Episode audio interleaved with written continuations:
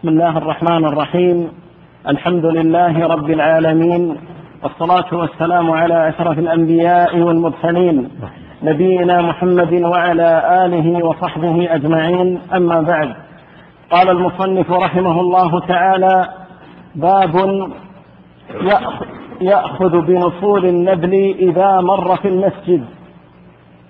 حدثنا قتيبة حدثنا قتيبة بن سعيد قال حدثنا سفيان قال قلت لعمر أسمعت جابر بن أسمعت جابر بن عبد الله رضي الله تعالى عنهما يقول مر رجل في المسجد ومعه سهام فقال له رسول الله صلى الله عليه وسلم أمسك بنصالها. الحمد لله رب العالمين صلى الله وسلم وبارك على نبينا محمد وعلى آله وصحبه أجمعين. عقد هذا الباب لبيان أمر يتعلق بالمسجد وبغيره كما سيأتي في الباب بعده. وهو أن الإنسان عليه أن يلاحظ في المسجد أن لا يفعل شيء فعلا يمكن أن يتضرر به أخوه المسلم. فعقد رحمه الله هذا الباب لبيان أن المار في المسجد يأخذ بنصول السهام فالسهم وهو المقصود به النبل في رأسه حديدة مدببة هذه الحديدة تخرق تقتل إذا أطلقت. لكن إذا مر بها فربما خدش بها إنسانا أو سقطت منه فأمر بأن يضع كفه على نصبها حتى يتحكم فيها. وهذا الأمر كما يقول شيخنا رحمه الله أيضا يلاحظ حتى في مثل لو أن هناك من ينقل مثلا حديدا أو خشبا يلاحظ هذا الأمر حتى لا يضر أحدا من المسلمين. ففيه دلالة على جواز إدخال السلاح إلى المسجد عند الحاجة. وفي بعض الروايات أن هذا الرجل جاء بهذا النبل يتصدق به يعني لمن يجاهد في سبيل الله. فأمره عليه الصلاة والسلام أن يأخذ بنصول هذه النبل حتى لا تقع منه أو يضرب بها أحدا من المسلمين. نعم. وهذا ليس خاصا بالمسجد كما سيأتي في الباب. أي شيء يمكن أن يتضرر به المسلم فإنه يلاحظ هذا. من ذلك ما قد يفعله بعض آه، عمال السيارات من أن يخرجوا حديدا يكون أطول بكثير من ما تحمله السيارة. فربما اصطدمت السيارة التي بعده به أو أثناء دورانه أو رجوعه قد يضرب بهذه الحديد أحدا. فلا ينبغي له أن يعرض نفسه أو أحدا من المسلمين لمثل هذا نعم. باب المرور في المسجد. حدثنا موسى ابن إسماعيل. قال حدثنا عبد الواحد. قال حدثنا أبو بردة. حدثنا أبو بردة ابن, ابن عبد الله. قال سمعت أبا بردة عن أبيه عن النبي صلى الله عليه وسلم قال من مر في شيء من مساجدنا أو أسواقنا بنبل فليأخذ على نصالها لا يعقر بكفه مسلما. هذا أيضا مثل ما تقدم فيه دلالة على أمر المرور في المسجد. ممكن أن يمر في المسجد. ولهذا قال عليه الصلاة والسلام من مر بشيء من مساجدنا أو أسواقنا. فإذا مر ومعه هذا السلاح فإن عليه أن يجعل عليه يده حتى يتحكم فيه. يعني إذا وضع يده عليه تحكم فيه وعرف كيف يصرفه بطريقة لا تضره ولا تضر غيره بخلاف ما إذا أرسله. فإنه قد يذهل ويغفل ويصيب به مسلما وفي هذا الحديث قوله أو أسواقنا أيضا. فمن مر بالمساجد أو الأسواق ومعه شيء يمكن أن يضر به غيره فإنه يلاحظ عدم الضرر. نعم.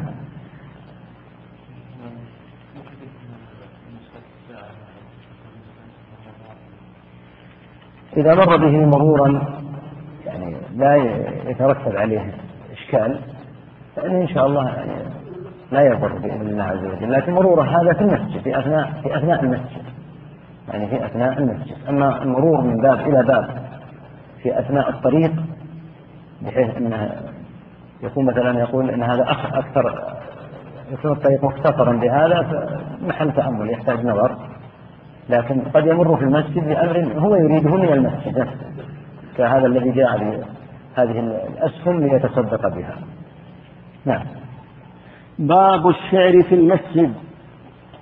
حدثنا أبو اليمان الحكم بن رافع الحكم بن نافع قال أخبرنا شعيب عن الزهري قال أخبرني أبو سلمة ابن عبد الرحمن بن عوف أنه سمع حسان بن ثابت الأنصاري رضي الله تعالى عنه يستشهد أبا هريرة رضي الله تعالى عنه. أنشدك الله. هل سمعت النبي صلى الله عليه وسلم يقول يا حسان أجب عن رسول الله صلى الله عليه وسلم. اللهم أيده بروح القدس. قال أبو هريرة رضي الله تعالى عنه. نعم. هذا الباب معقود لبيان حكم إلقاء الشعر في المسجد. وأورد فيه حديث حسان بن ثابت رضي الله عنه وشاعر رسول الله صلى الله عليه وسلم وفيه أنه سأل أبا هريرة بالله هل سمع النبي صلى الله عليه وسلم يقول هذا الحديث أو لا؟ فأقره أبو هريرة وقال نعم شهد له بذلك. وأن النبي عليه الصلاة والسلام كان يأمره أن يجيب رسول يجيب عن رسول الله صلى الله عليه وسلم. يجيب المشركين. كانوا يهدون النبي صلى الله عليه وسلم فكان حسان رضي الله عنه يرد عليهم شعرا يقع كما في الحديث أشد عليهم من النبل أشد من السهام. كان حسان قد أوتي رضي الله عنه قدرة على الشعر عظيمة فكان جوابه عليهم أشد عليهم من وقع النبل. وقد كان يهدوهم ويعيرهم كثيرا وعجزوا عنه رضي الله عنه لما أعطاه الله تعالى عنه من قوة الشعر والبلاغة في هذا. فما حكم لو ألقى الشعر في المسجد؟ الحكم هو الجواز ولكن أي شعر؟ لا يلقى الشعر الذي فيه الخلاعة والوجون والوقاحة وقلة الأدب أو هجاء المسلمين أو الاستهزاء بهم وإنما شعر يلاحظ ملقيه ما يتعلق بحكم المسجد نفسه ومكانة المسجد. فالشعر من حيث هو منه ما هو طيب وحسن ومنه ما هو خبيث وقبيح. لأنه كلام. الشعر كلام. فيه القبيح وفيه الحسن. فقبيح الشعر لا شك أنه أولا لا ينبغي ولا يجوز كهجاء المسلمين والسخرية بهم ونحو ذلك. ثم إذا صار في المسجد فهو أسوأ. أما لو كان شعرا سليما وطيبا فإنه لا بأس به. وقد جاء في الحديث أن النبي صلى الله عليه وسلم ينسب لحسان منبرا ويجيب عن النبي صلى الله عليه وسلم. وهذا يدل على أن الشعر لا بأس به في المسجد لكن مع مراعاة أن يكون شعرا يليق بمكانة المسجد. نعم. هذا قد يلقونه مثلا على طريقة الشعراء. يذكرون في مطلع القصيدة يذكرون في مطلع القصيدة مثل ما حصل من كعب بن زهير لكن على لا يوجد فيه شيء من التشديد وشيء من المبالغات في الوصف للنساء ونحوه. لكن عادة الشعراء عادة الشعراء أنهم أول ما يبدأون أنهم يبدأون بشيء من الحب ونحوه وكما قال تعالى ألم تر أنهم في كل وادي يهيمون؟ وأنهم يقولون ما لا يفعلون. فقد يكون واحد منهم لا يحب ولا يعني يوجد في ذهنه شيء من هذا لكن هذه طريقتهم أنهم يستهلون أشعارهم بهذا. فإذا لم يكن فيه شيء من الأوصاف التي لا تليق أن تقال فهذه طريقة الشعراء الشاعر هذه طريقة. نعم. يا شيخ أحسن الله إليك ورفع الله قدرك يا شيخ. ما حكم المدح والثناء في المسجد؟ هكذا سائل يسأل يا شيخ. الثناء حسب, حسب اولا إذا أراد أحد أن يمدح فكما في الحديث عليه ألا يبالغ.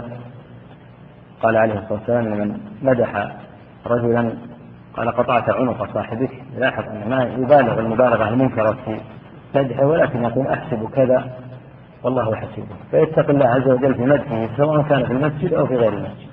يلاحظ هذا الأمر. وإذا أراد يمدح احدا في المسجد يعني يكون بمناسبه معينة. كأن يمدح أحدا من كأن يمدح البخاري رحمه الله تعالى على تصنيفه السلام أو نمدح بعض من صنف من أهل العلم. فهذا واضح ومفهوم ولكن بالأسلوب الشرعي. ما يكون في مبالغة ويكون في شيء من قطع عنق الرجل في بشدة المدح.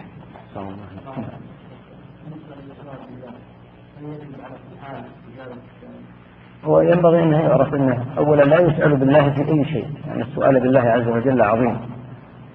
ولكن السائل بالله المسؤول بالله. إذا سئل بالله في أمر لا يجوز للمسؤول عنه لا يجوز للسائل أن يسأله كأن يقول أسألك بالله أن تخبرني بأسرار بيتك. فلا يجيب ولا ترى مثله. لأنه لا يجوز له أن يتلصص ويتجسس على أخيه المسلم ويخبره ويطلب منه أن يخبره بأحواله. هذه أحوال لو أن رجلا اطلع بيت رجل من خصاص البيت يعني من فتحة من خصاص الباب من فتحة الباب. ثم حذفه صاحب البيت لفقع وفقع عينه لهدرت عينه فكيف يقول أخبرني بأحوال بيتك الداخلية؟ فلا يجوز له هو أن يسأل أصلا عن مثل هذه الأمور. وإذا سئل أحد بالله في مثل هذا فلا يلزمه الجواب لأن هذا أساء أساء في سؤاله. لكن يحدث من بعض الفقراء ونحوهم أن يقول أسألك بالله أن تعطيني فينبغي تعظيم الله عز وجل. فتعطيه ما يسر الله. أعطه ما يسر الله. لا تتركه إذا سألك بالله أعطه ما يسر الله لأن السؤال بالله عظيم. نعم. باب أصحاب الحراب في المسجد. حدثنا عبد العزيز بن عبد الله قال حدثنا إبراهيم قال حدثنا إبراهيم ابن, ابن سعد عن صالح عن ابن شهاب قال أخبرني عروة بن الزبير أخبرني. أخبرني عروة, عروة بن الزبير أن عائشة رضي الله تعالى عنها قالت لقد رأيت رسول الله صلى الله عليه وسلم يوما على باب حجرتي والحبشة يلعبون في المسجد. ورسول الله صلى الله عليه وسلم يسرني بردائه أنظر إلى لعبهم. هذا الحديث أكثر من مقام. المقام الأول ما الجمع بين هذا الحديث والحديث السابق في أمر النبي صلى الله عليه وسلم المارة في المسجد؟ بأن يأخذ بمصالها الجمع واضح. المار بالمصال في المسجد قد لا يتفطن قد يمشي هكذا فربما خدش بها أحد. أما صاحب الحربة فهو مدرب ومتنبه ويتدرب بهذه الحربة وعينه على موقع الحربة لأنه لا شك أنه حين يلعب بهذه الحربة يلاحظ أن يوقع هذا اللعب في موقعه فيختلف الحال. المقام الثاني هذا اللعب. هل هو من اللعب الهزلي الفارغ؟ ليس كذلك. هذا تدريب على أمر الجهاد في سبيل الله ومناهدة الكفار. فهو نوع من أنواع التدريب وأنواع الاستعداد. وليس لعبا محضا كأنه لعب الكرة أو غيره لا. وإلا لنزه عنه مسجد وإنما هو لعب بالسلاح. واللعب بالسلاح فيه التدريب ولهذا هم كانوا يلعبون بالحرام المقام الثالث وهو مقام في غاية الأهمية في هذا الوقت بسبب أصحاب الشهوات أنهم يقولون هذا رسول الله وهذه امرأته رضي الله عنها ها هم يحضرون هذه مناسبات اللعب والاحتفالات. وهذا من الإساءة إلى رسول الله صلى الله عليه وسلم بمكان عظيم جدا.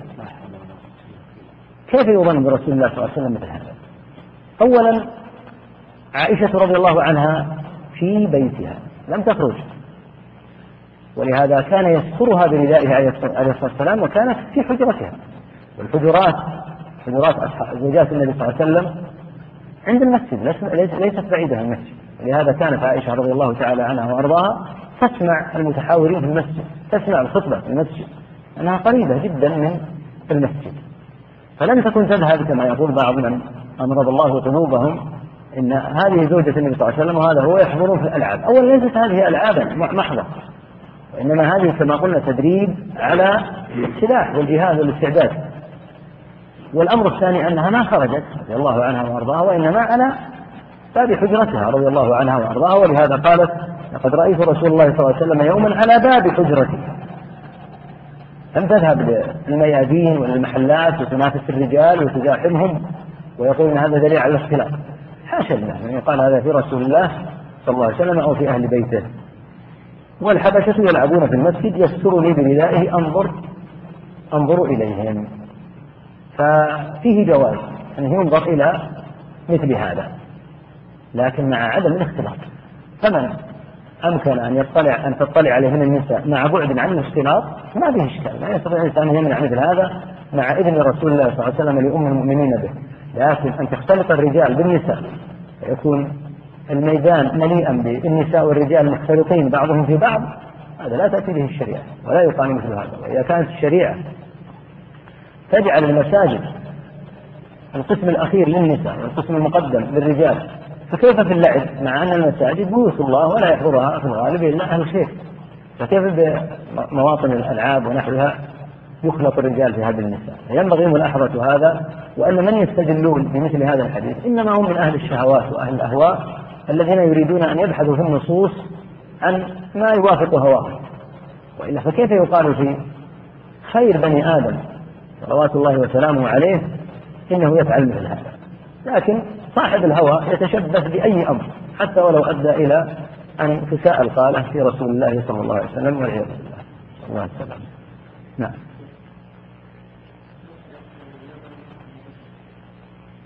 نظر المرأة إلى الرجل لا يخلو من أن يكون نظرا عاديا كما تطلب من البائع أو آه، كما تكلم أحدا في غير ريبة. فإذا كان نظرا عاديا فالظاهر والله أعلم من النصوص أنه لا بأس به.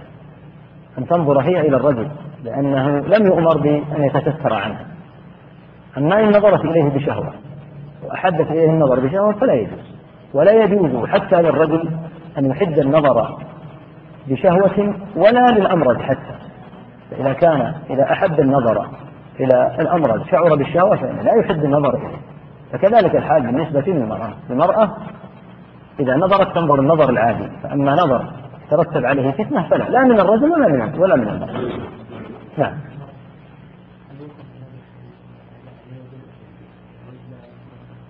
لا لا لا. لا لا لا لا. من يعد الكرة في المسجد فينبغي أن يؤدب. المسجد ليس موضع ليس موضع لعب وقلنا إن هذا اللعب لعب بالحراب يعني كما يلعب بالسلاح. الحربة تستخدم في السلاح. حربة أكثر من الرمح. هذا نوع من التدريب نوع من التدريب ونوع من إظهار آه، الشجاعة في وساط المسلمين والاستعداد لجهاد أعداء الله. أما لعب الكرة فهو لعب محض ليس في التدريب على الجهاد.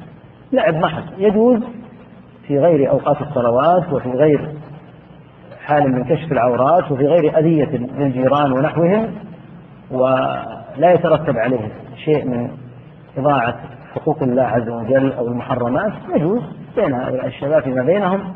دون أن يؤدي إلى شيء من بغضاء المسلمين فيما بينهم الشحناء والبغضاء وأن يشعر هؤلاء بأنهم متباغضون لأن الله لما حرم الخمر قال إنما يريد الشيطان أن يوقع بينكم العداوة والبغضاء في الخمر والميسر. فإذا كانوا يلعبون ليمرحوا وليسعدوا فلا بأس. لكن إذا كانوا يلعبون ليتباغضوا وليتحزب بعضهم ضد بعض وليلعن بعضهم بعضا الله عز وجل منع هذا سواء بهذه الوسيلة أو غيرها.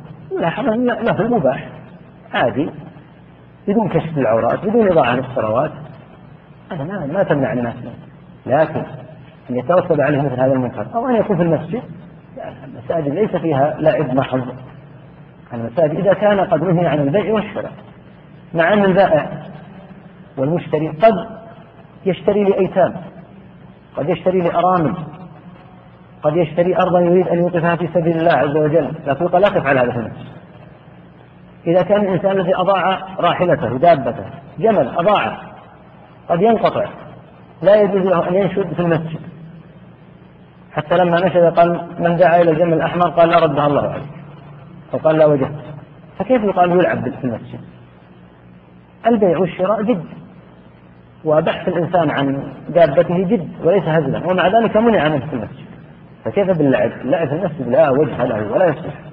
ولا ينبغي أن يفهم اللعب الحبشة أنهم يلعبون اللعب المحض هذا. نعم.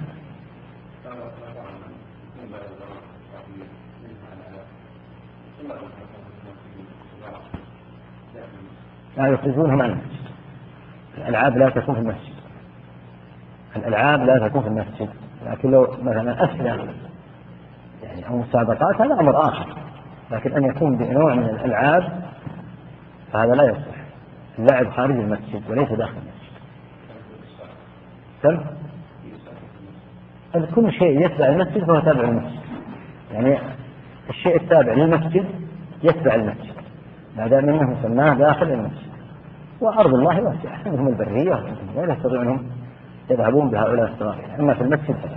لو لم ياتك مع انه ليس موضعه أن المسجد زيادة على انه لا لا يصلح هذا فيه سيتضرر بالالعاب أن تكسر اللمبات ونحوه.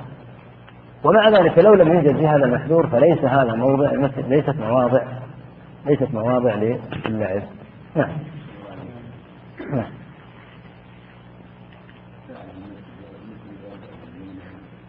إذا لم يسع السائل وإنما قام وسأل إخوانه أمرا لحاجته. وأنت لا تعلم أنه يكذب لا تعلم أنه يكذب رجل ما تدري عنه ولا تعرفه فإنه لا يمنع ولم يكن النبي صلى الله عليه وسلم يمنع مثل هؤلاء لكن لو علمت منه أنه كاذب فإنك تمنعه ولا تمكنه لأنه سيأخذ من أموال الناس وقد يعطيه بعضهم شيئا من زكاته فهو يكذب أما رجل لا تعرفه أو تعرف حاجته فالأصل عدم منعه وإذا أساء بعبارة سيئة أو غيره ينبه إلى أنه لا يقول بعضهم يسيء في أثناء إلقائه الكلمة. كأن يقول والعياذ بالله الكلمة الشائعة والقبيحة عند الناس إن حصل أن وقع من ابن حرام أن فعل كذا وكذا وطلب منا دية ونحوه هذا لا يجوز. ينكر عليه ويسلم يقذف في المسجد يعني لا يجوز لا يحل له أن يقذف في المسجد. لكن اذا قال إن عليه دينا انه محتاج سيسجن اذا لم يسدد الاجار فلا أعلم وجها لمنعه شرعا نعم.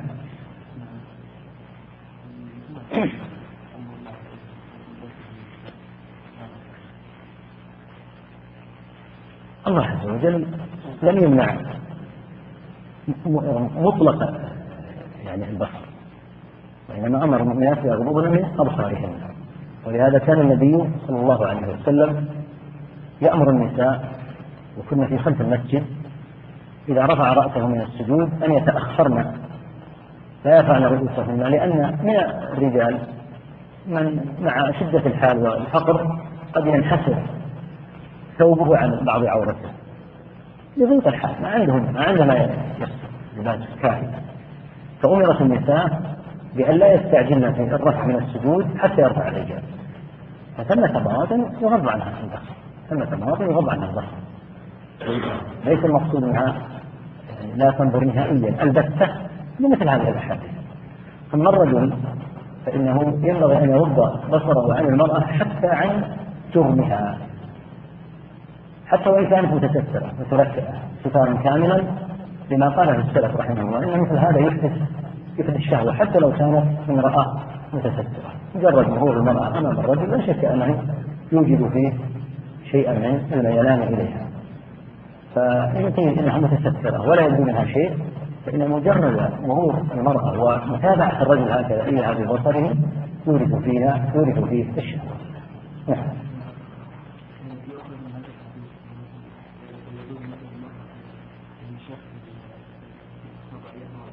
المهم المهم.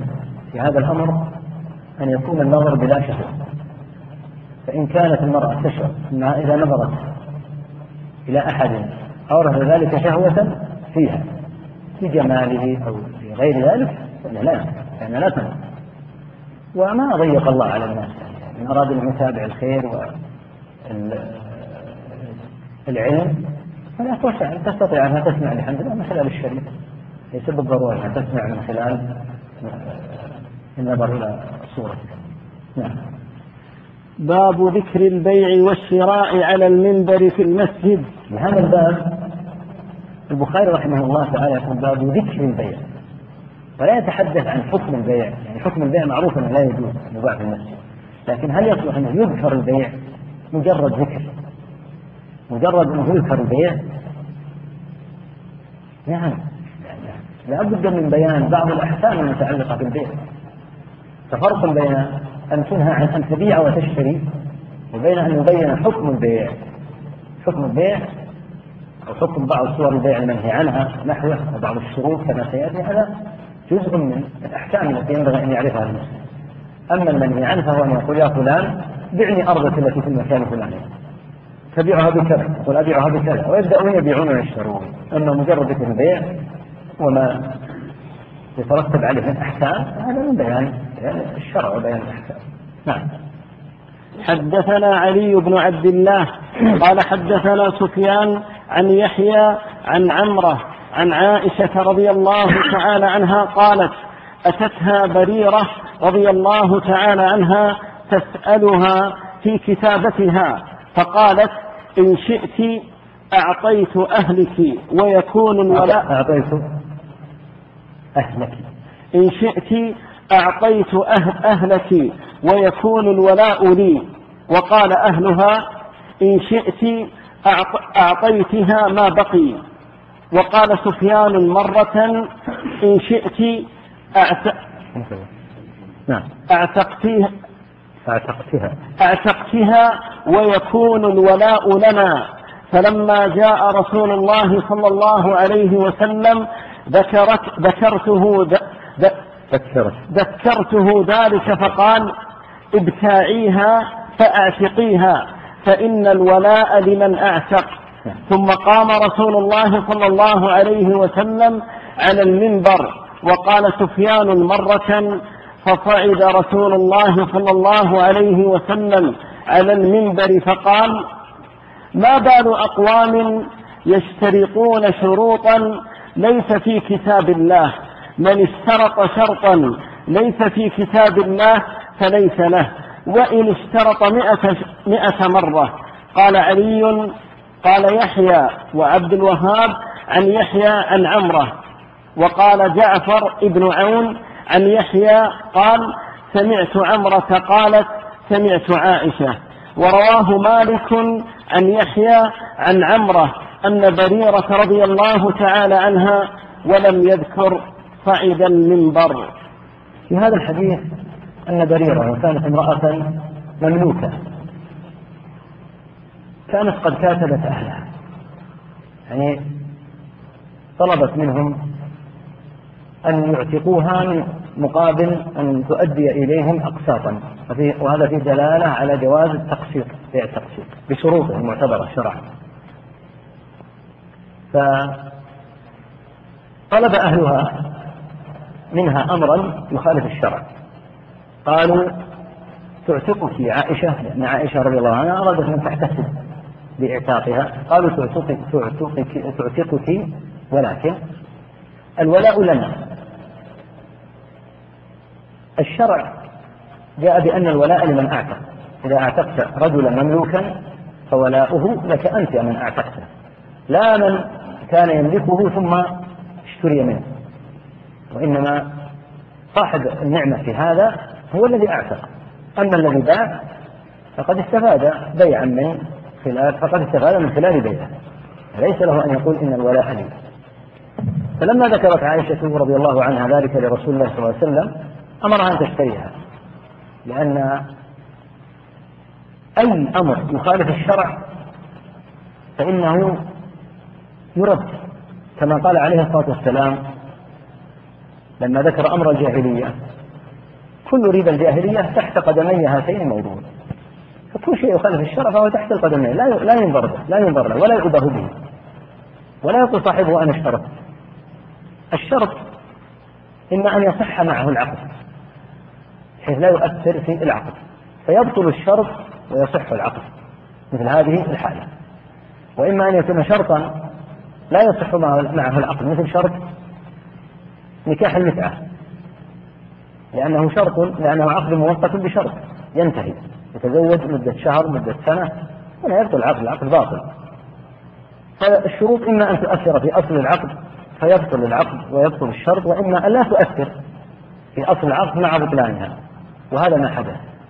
فإن النبي صلى الله عليه وسلم أمرها أن تشتريها فاشترتها وصح البيع ولكن بطل الشرط ثم ذكر النبي صلى الله عليه وسلم هذا الأمر.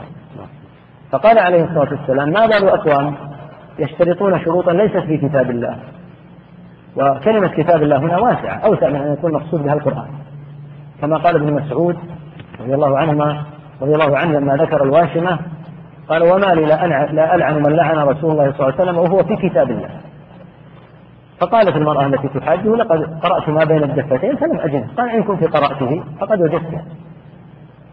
وهو قوله تعالى وما آتاكم الرسول فخذوه وما نهاكم عنه فانتهوا. ليس بالضرورة أن يقول الله أنهاكم عن الوشم إذا أمر النبي صلى الله عليه وسلم فهو في كتاب الله لأن الله أمر بأن يطاع رسول الله. نعم الذي في كتاب الله كلام الله. لفظا ومعنى هو كلام الله. لكن أي أمر من النبي صلى الله عليه وسلم ففي كتاب الله الأمر بالتزامه وأي نهي نهى عنه النبي صلى الله عليه وسلم ففي كتاب الله النهي عن ارتكابه ثم إنه عليه الصلاة والسلام بين أن أي شأن يشترطه الناس وهو باطل فإنه لا اعتبار له. قال وإن كان مئة شرط حتى لو كان مئة شرط كل هذه الشروط تبطل ولا يوجد شيء يمكن أن يعلو حكم الشرع. يقال يتضعضع لهذا الأمر ويمضى على حساب حكم الشرع. حكم الشرع لا يغض بتاتا لأي أحد وتحت أي اسم شرط تحت أي اسم وتحت أي شرط مطلقا. فهو هو الأعلى وما سواه يرد إذا ناقضه. وفي هذا دلالة على أن ولي الأمر إذا احتاج الناس إلى بيان شيء فإنه يبينه ويوضحه وهذا ما فعله عليه الصلاة والسلام لأن الناس بيوعهم كثيرة وقد يشترطون شروطا في هذه البيوع. فهذه الشروط إذا كانت مخالفة فينبغي تنبيههم إلى عدم جوازها. وهذا ما فعله صلوات الله وسلامه عليه فإنه بين أن هذا باطل وأمضي العقد وأعتقت بريرة وصار الولاء لعائشة لا لهم. وإن كانوا قد اشترطوه فإن شرطهم باطل. الشاهد من الحديث وصلته بالباب هو ذكر البيع والشراء. ذكر ذكر حكمه. ذكر ما يتعلق به يجوز في المسجد. أن تبين للناس. لك أن تبين في الناس ولو في خطبة. أن تبين للناس أن كذا وكذا من البيوع لا يصلح أن كذا وكذا من الشروط لا يصلح. كل هذا يجب لأنه من باب بيان الحكم الشرعي. نعم.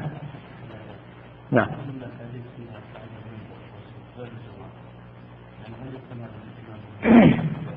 كان النبي صلى الله عليه وسلم قد يخطب في غير الجمعة عليه الصلاة والسلام فيصعد المنبر عليه الصلاة والسلام فيجتمع الصحابة رضي الله عنهم وربما نودي بالصلاة جامعة فيجتمع الصحابة فيخطبهم عليه الصلاة والسلام.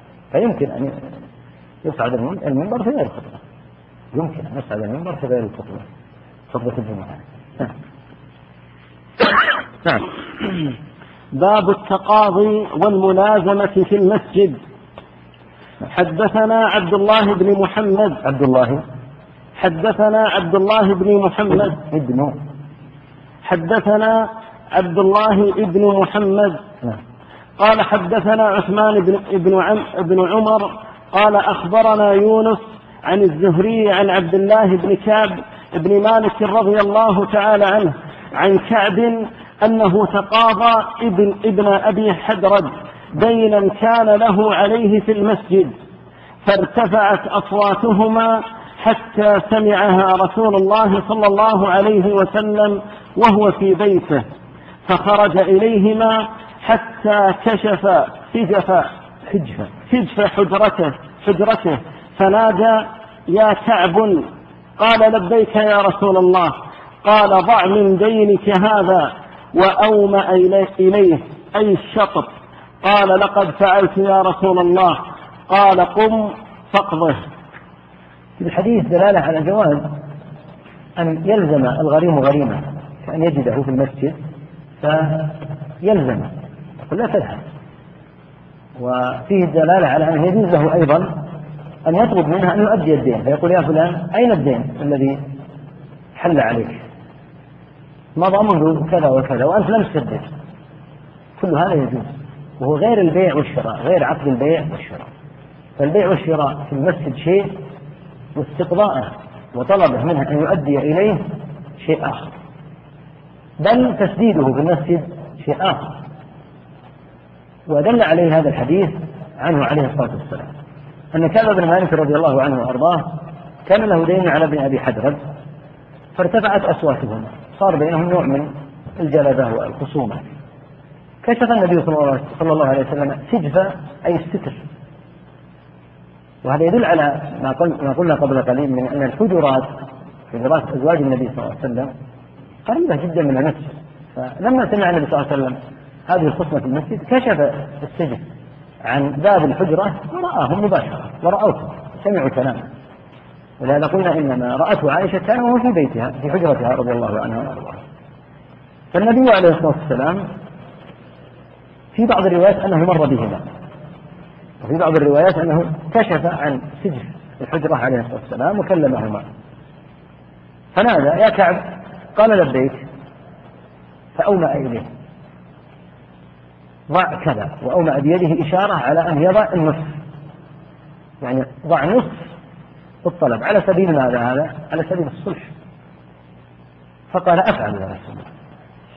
فقال عليه الصلاة والسلام قم فقضه قال لغريم بن أبي حجرة الآن سدد ما عليك. فالشاهد من الحديث أن هذه الملازمة وطلب قضاء الدين شيء وعقد البيع البيع والشراء شيء ثاني نعم. باب كنس المسجد والتقاط الخرق والقذى والعيدان. حدثنا سليمان بن حرب قال حدثنا حماد بن زيد عن ثابت عن أبي رافع عن أبي هريرة رضي الله تعالى عنه أن رجلا أسود أو امرأة سوداء كان يقم المسجد فمات فسأل النبي صلى الله عليه وسلم عنه فقالوا مات. قال أفلا كنتم آذنتموني به؟ دلوني على قبره أو قال قبرها فأتى قبره فصلى عليه. لهذا فضيلة تنظيف المسجد لمن احتسبه. وفضيلة كنسة. هذه امرأة سوداء أو رجل أسود. الظاهر من الروايات الله أعلم أنها امرأة سوداء. كانت مولعة كما في لفظ. مولعة بتنظيف المسجد تحب تنظيف المسجد. فلما ماتت لم يدري النبي صلى الله عليه وسلم بموتها.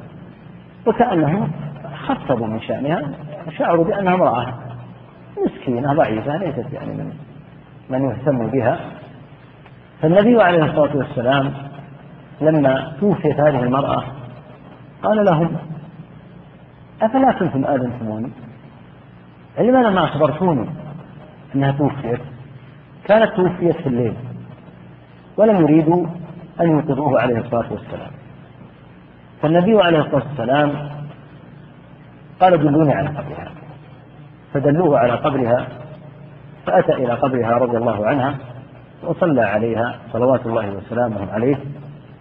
وفي هذا دلالة على مكانة من يقوم بتنظيف المسجد وأنه ينبغي أن يلاحظ هذا. فإذا وجد الإنسان في المسجد شيئا من الخرق أو العيدان أو القذى ونحوه فإنه يحتسب الأجر في أن يزيله. يحتسب الأجر في إزالته وفعله عليه الصلاة والسلام فيه شيء عظيم من تواضعه الجم صلوات الله وسلامه عليه. أن الصحابة كما في لفظ قد حقروا بشأنها يعني رأوا أنها امرأة ضعيفة ومسكينة ما تستحق أن يوقظ النبي صلى الله عليه وسلم من نومه. فالنبي صلى الله عليه وسلم قال دلوني على قبرها. فصلى عليها صلوات الله وسلامه عليه. كل هذا دلالة على مكانة تنظيف المسجد. إشارته رحمه الله بقوله باب كنس المسجد والتقاط الخرق والقذى والعيدان لأن هذا هو الذي كانت تفعله. كانت تلتقط إذا وجدت شيئا من العيدان شيئا من الخرق شيئا من القذى الريح قد تدخل إلى المسجد. بعض العيدان أو بعض المناديل أو غيرها فيحتسب المسلم في أن يخرجها مع أنه الحمد لله المساجد صار فيها يعني عمال يقومون بها ولكن يحتسب المسجد الإنسان إذا وجد في طريقه شيئا أنه ينظف المسجد منه. نعم.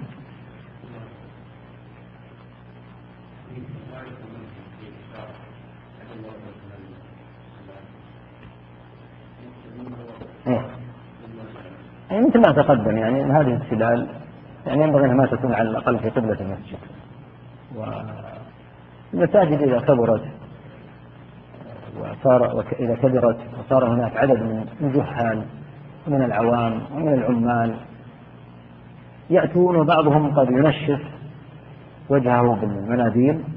فإذا لم يجد هذه السلال في آخر المسجد ربما رماها في المسجد كما هو واضح وظاهر. بل منهم من قد يرسخ في المسجد من جهله. فلعلها وضعت يعني في مؤخرات المساجد هكذا حتى حتى يجمع ما يمكن أن يرموه. ما يمكن أن يرموه في المسجد. وإلا فلو كانت خارج المسجد لكان أولى بلا شك. لكن إذا كان المقصود أن هؤلاء الجهلة سيرمون داخل المسجد فرميهم داخل المسجد معناها أنها ستتفرق هذه المناديل ونحوها مما يرمونه وستنتشر في المسجد. نعم. ما في شك هذا مما يساعد العبد على التواضع. مثل هذه الأمور تساعد الإنسان على أن يتواضع. اللي يرى نفسه أنه ما يصلح يلقط يلقط من المسجد شيئا ما يصلح أنه هذا غلطان بلا شك. هذا المسجد بيت بيوت الله تعالى وتعظيم من تعظيم أمر الله تبارك وتعالى. فيهذب الإنسان نفسه بهذا وغيره. كل ما كان عمر رضي الله عنه مرة يعدو خلف بعيد من إبل الصدقة ونحوه. لحقه قالوا له يعني أمير المؤمنين الذي حملك على مثل هذا أو نحوه فقال رأيت بالنفس شيئا فأردت أن اضعضعها اجعلها تتواضع لله فالإنسان إذا شعر من نفسه بشيء من العجرة أو شيء من الزهو والغرور عليه أن يذمها ولا يتركها. لهذا لا التواضع ان الانسان يباشر أموره بنفسه كأن يعني من كان يستطيع أن يخطف نعله ويخيط ثوبه كما كان النبي صلى الله عليه وسلم يفعل هذا. هذا جاء في حديث أن من خصف نعله وحلب شاته وكذا وكذا ذكر فقد برئ من الكبر أو نحوه. يعني أن مثل هذه الأمور يحتاج الإنسان أن يلاحظها في نفسه. يلاحظ في نفسه أنه يذمها عن مثل أفعال المتجبرين المتكبرين فمثل هذا الفعل الذي في الحديث إذا أخذ منديلا أو أخذ خرقة أو أخذ عيدانا أدخلتها الريح إلى المسجد هذا كله مما يساعده على نفسه ويعينه, ويعينه عليها. نعم. باب تحريم تجارة الخمر في المسجد. المقصود هنا أيضا نفس الشيء. تجارة الخمر لا تجوز قطعا لا في المسجد ولا في غير المسجد. لكن بيان حكم تحريم تجارة المسجد الخمر. هذا المقصود. أما تجارة الخمر فلا تجوز لا في المسجد ولا في غيره بلا شك. لكن مراده رحمه الله باب تحريم تجارة الخمر مثل باب السابق باب ذكر البيع والشراء.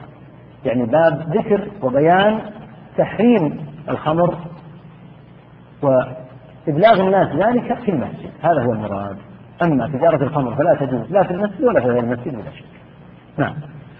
حدثنا حدثنا عبدان عن أبي حمزة عن الأعمش عن مسلم عن مسروق عن عائشة رضي الله تعالى عنها قالت لما أنزلت الآيات من سورة البقرة في الربا خرج النبي صلى الله عليه وسلم إلى المسجد فقرأهن على الناس ثم حرم تجارة الخمر. هذا الشاهد لما نزلت هذه الآيات في تحريم الربا خرج النبي صلى الله عليه وسلم إلى المسجد وقرأ هذه الآيات مبينا حكم الربا وحرم تجارة الخمر.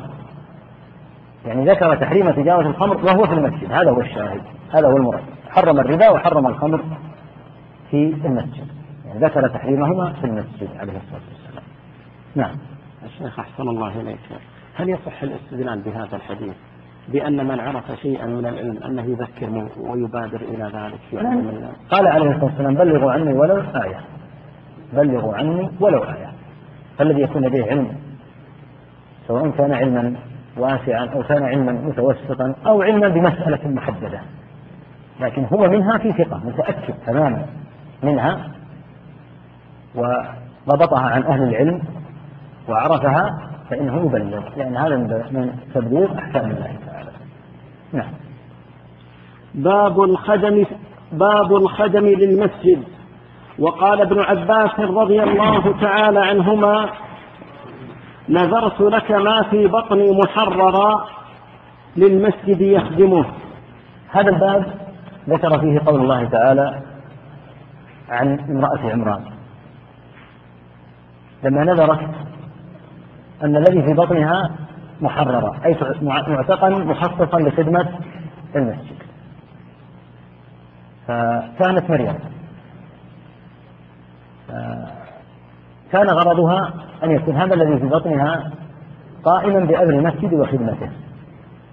فلهذا قال ابن عباس رضي الله تعالى عنهما مبين نذرت لك ما في بطني محررا أي يخدم المسجد هذا المقصود. نذرت أن يكون هذا الذي في بطنها يعني قائما على خدمة المسجد. ويظهر والله أعلم الذي يظهر والله أعلم أنه في شرعهم يجوز النذر أن ينذروا مثل هذا. ينذر أن الولد لخدمة المسجد. فالخدم المسجد لا بد منه لا سيما في مثل هذه الأزمنة. لاحتياج المساجد إلى شيء من التنظيف وشيء من أيضا فتح الأبواب بعد أن صارت تغلق. وفتح الأبواب وإغلاقها بعد أن يخرج منها الناس والقيام على تنظيفها وإصلاحها وكذلك مرافقها كدورات المياه ونحوها بحاجة إلى تنظيف وبحاجة إلى ملاحظة الماء فهذا أمر لا بد معه من خدم يخدمون المسجد نعم. نعم.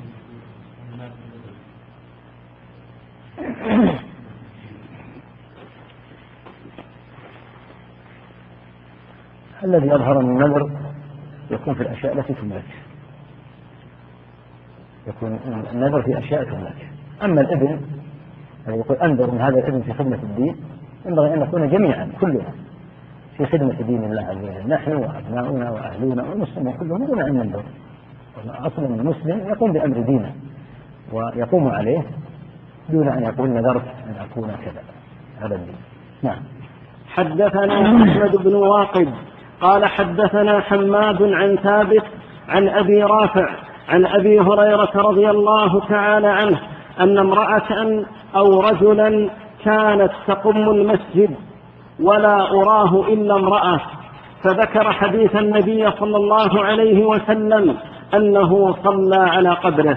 نعم الحديث الذي تقدم. أن هذه امرأة جعلت أمر خدمة المسجد من مهامها كان في الحديث في بعض الروايات كانت مولعة في خدمة المسجد. يعني كانت مولعة بالتقاط مثل هذه الأمور الفرق ونحوها من المسجد. ففي دلالة على أنه يصلح أن يكون هناك في المساجد من يخدمونها نعم. باب الأسير أو الغريم يربط في المسجد. حد نعم. حدثنا إسحاق ابن إبراهيم قال أخبرنا روح ومحمد بن جعفر عن شعبة عن محمد بن زياد عن أبي هريرة رضي الله تعالى عنه عن النبي صلى الله عليه وسلم قال إن عفريتا من الجن تفلت علي البارحة أو كلمة نحوها ليقطع علي الصلاة فأمكنني الله منه. فأردت أن أربطه إلى سارية من سوار المسجد حتى تصبحوا وتنظروا إليه كلكم. فذكرت قول أخي سليمان رب اغفر لي وهب لي ملكا لا ينبغي لأحد من بعدي. قال روح فرده خاسئا. فيه جواز ربط الأسير في المسجد واعتقاله في المسجد. كما حدث مع ثمامة هذا المثال الذي ربطه النبي صلى الله عليه وسلم المسجد ثم أسلم رضي الله عنه. الشاهد من الحديث هنا أن النبي عليه الصلاة والسلام كان يصلي مرة فانفلت عفريت من الجن ببغضهم للحق والخير وأهله وأشد ما يبغضون رسول الله صلى الله عليه وسلم رسول الله صلى الله عليه وسلم. فأتى بشهاد من نار ليجعله في وجه رسول الله صلى الله عليه وسلم. قال فأمكنني الله منه في بعض الروايات أنه صلى الله عليه وسلم خنقه حتى حتى وجد برد لسانه على يده.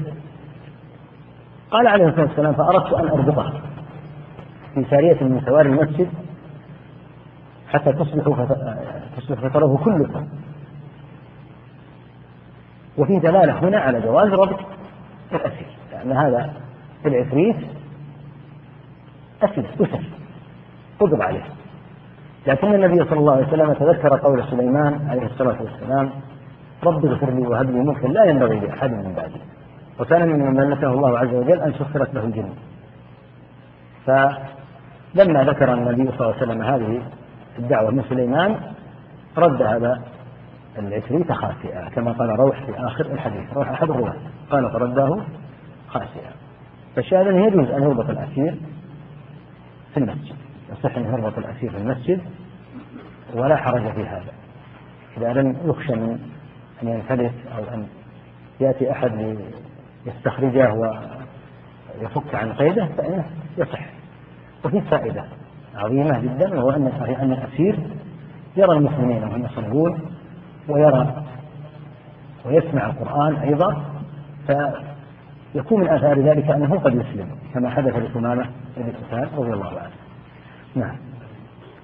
نعم.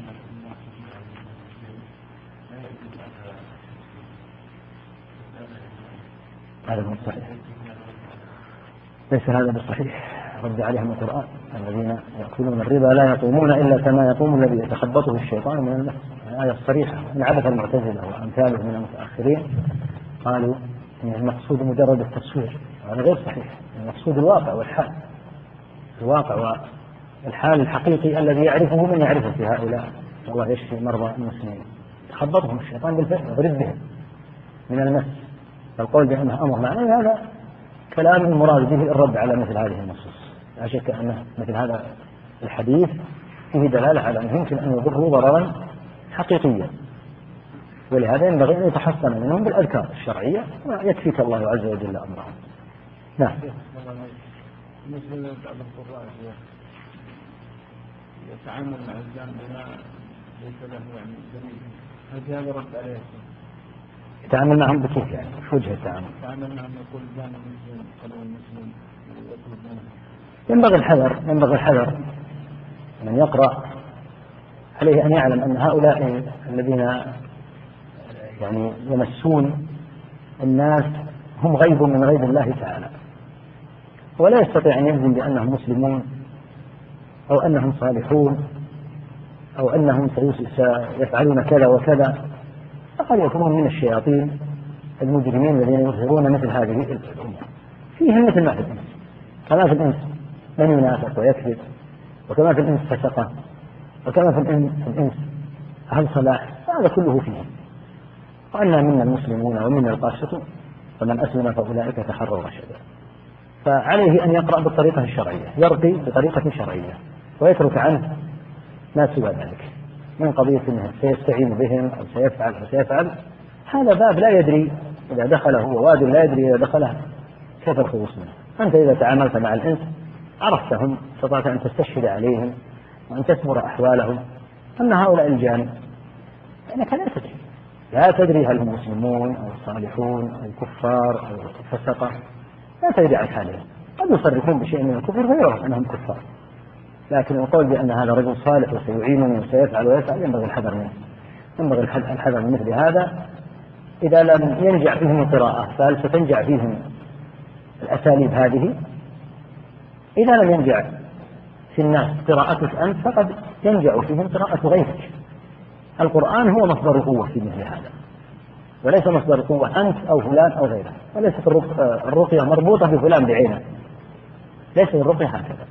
بل رقية الإنسان لنفسه قد يكون فيها من الخضوع لله وإظهار الحاجة له تبارك وتعالى ما قد يستدعي الشفاء بإذن الله تعالى. وكونها تربط بمثل هذه الأساليب ينبغي الحذر القول بأني أستعين بالصالحين وأعرف الصالحين وأنادي الصالحين من الجن ويعينونني. هذا واد الله أعلم بنهايته. تنتهي إلى ماذا؟ وقد أدى ببعض يعني جهلة القراء إلى أمور غير محمودة. القارئ يقرأ على الوجه الشرعي وبالأسلوب الشرعي والشفاء ليس هو مسؤولا الشفاء بيد الله تعالى. يقرأ بالأسلوب الشرعي ويترك عنه الأساليب التي يقول إنها لو فعلها وسلكها لكانت أكثر. أعظم ما يمكن أن يؤثر هو هذا القرآن الذي لو أنزل على جبل لرأيته خاشعا. أما أن يؤثر أسلوب فلان أو فلان بعينه إذا فعل كذا أثر فيه هذه أحوال ينبغي أن يتفطن لها ويحذر منها حتى لا تنزلق بهؤلاء القراء القدم وهم لا يشعرون. نعم. يا شيخ الله إليك. يتكلف, البعض من الرقاة إذا رقى على المرضى. أنه يقول أنت فيك كذا أنت فيك نفس أنت فيك سحر أنت فيك عين أنت فيك حسد. هل لمثل هذا وجه يا شيخ أو دلالة؟ على سبيل الجزم الله أعلم. لكن يقول قد يظهر لي علامات أن حين مثلا أقرأ آيات السحر يكون في نوع من التأثر الشديد. فيقول الذي يظهر؟ يظهر والله أعلم في نوع من التأثر لأنه صار في نوع من التأثر عندما قرأت آيات السحر يمكن يمكن يقال هذا على سبيل الظن على سبيل التوقع. لكن يقال هذا على سبيل الجزم الله أعلم سبحانه وتعالى. الله أعلم بحقيقة الحال. والإنسان هو مكلف إلا أن يرقي. يرقي ويستخدم الطريقة الشرعية. أما أن يفتح مثل هذه الأبواب على نفسه وعلى الناس ولا سيما مع الجزم لأن السحر من فلان وأن فلان هو الذي سحرك. هذا ضرب من ضروب الشعوذة والدجل. يعني كيف يعرف أن الذي سحر هو فلان؟ أدى هذا إلى شيء من التقاطع الكبير بين الناس. إذا أتت امرأة متزوجة قالوا سحرتك أم زوجك وإذا أتت أم الزوج قالوا سحرتك زوجة ابنك. يعني حتى يحدث الخصمة ويكون الزوج بينهما في خصمة شديدة. وهذا يؤدي إلى أن يعني أهل الزوجة يكونون معها. وأبناء الأم يكونون معها. فيحدث خصام بين أكثر من طرف. بمجرد أن يقول إن الزوجة هي من من يستطيع أن يدري أن الساحر هو فلان. وحتى لو قال الجني وسمع صوته يقول إن السحر وضعه فلان. هل هو ثقة؟ وهل كلامه هذا أكثر من دعوة تحتاج إلى إثبات؟ ينبغي ملاحظة هذا الأمر. نلاحظ أنه لا يعني يكن عباد الله ويكن أهل الإسلام ألعوبة لأضاحيك الجن وسخرية الجن بهؤلاء الذين يدعون أنهم يستطيعون أن ينطقون. نعم هو ينطق بلا شك ينطق يتكلم بلا ريب. لكن أن يؤخذ بكلامه الله تعالى يقول إن جاءكم فاسق بنبأ فتبين. هذا في حكم الإنس. فكيف بهؤلاء الذين لا تدري هل هم فساق أو كفار حتى. أنت لا تدري. ولهذا القضاة إذا ادعى أحد دعوة قال إن فلانا سحرني وإنه قرأ علي القارئ فلان ونطق به الجني لا يلتفت لهذه الدعوة. هو هذا الجني حتى يوثق وحتى تعرف عدالته وحتى يزكى؟ فمثل هذه الأمور أدت إلى شيء من الخبص في الناس كثير. ينبغي ملاحظة أن القرآن هو الذي فيه الشفاء والبركة بإذن الله. أن هذه الوسائل وبناء يعني أحكام عليها بأن فلان هو الساحر وأن فلانة هي التي سحرت وأن ذلك هذا لا يجوز ولا يحل. والذي يقع في مثل هذا يدل على جاهلية وقلة فهم نعم. العين قد تكون علامات قد تكون علامات تأمن. إذا قرئ عليهم في قوله تعالى ويكاد الذين كفروا لا يزلقون يكون في شيء من التأثر ونحوه وقد يشعر بشيء من الخفة ونحوه هذا يقال والله أعلم. يمكن يمكن يمكن أنها لا لا نستطيع أن نجزم جزما. في المنام الله أعلم بحقيقة مثل هذه الأحوال. المشكلة أنه قد يرى أشخاصا يتصور الشيطان على صورهم أو نحوه كذا هذا باب قد ينفتح على الناس. قد يرى أخاه قد يرى أباه صورة أبيه قد يرى زوجته فيطلقها. مشاكل يعني. هذه أمور الأصل الأصل فيها أنها من الغيب الذي لا يعلمه إلا الله سبحانه وتعالى. لكن لو عرف عن فلان أنه مصيب بعينه واتهم فإنه يشرع له أن يستغسل كما قال صلى الله عليه وسلم وإذا استغسل فاغسل طلب منك أنك تتوضأ توضأ أما أن يقال إني رأيت لما قرأ عليه رأيت صورة فلان فلان فلان فلان كل هؤلاء حتى أن بعضهم قد يعدد أشخاص كثيرين. كلهم أصابوه بعينه وفي شأن هذا كله من ألاعيب الشيطان إذا اتهمت أحدا بعينه وتوقعت أنه أصابك فلا حرج ولا مانع من أن تطلب منه أن يتوضأ وينبغي عليه هو إذا طلب منه أن يستغسل أن يغتسل وينهي الأمر. أما أكثر من هذا بأن تصور فلان من ترى من ترى وأنا أقرأ عليك؟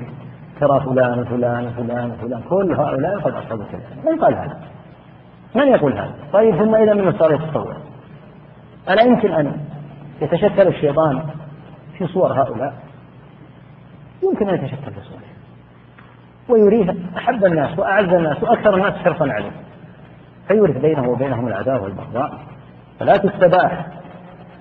أعراض المسلمين بمثل هذه الأمور. لا تستباح بمثل هذا. لكن إذا قلت أنا أتهم فلانا اطلب منه أن يتوضأ. كما طلب عليه الصلاة والسلام من الذي أصاب سهل بن حنيفة رضي الله عنه. وكفى. أما أن يبالغ ويبحث عن وسائل أخرى فهذا باب خطير ويؤدي إلى البغضاء والشحناء بين المسلمين ويؤدي إلى أن تقتل أعراض هؤلاء ويغتابون وقد يكون أبعد الناس. ودليل هذا ومستنده الذي استند عليه هو أن الشيطان نطق أو أنه وهو يقرأ تصور فلان. وفلان هذا تصور وإذا تصور وإذا تصور صورة فلان.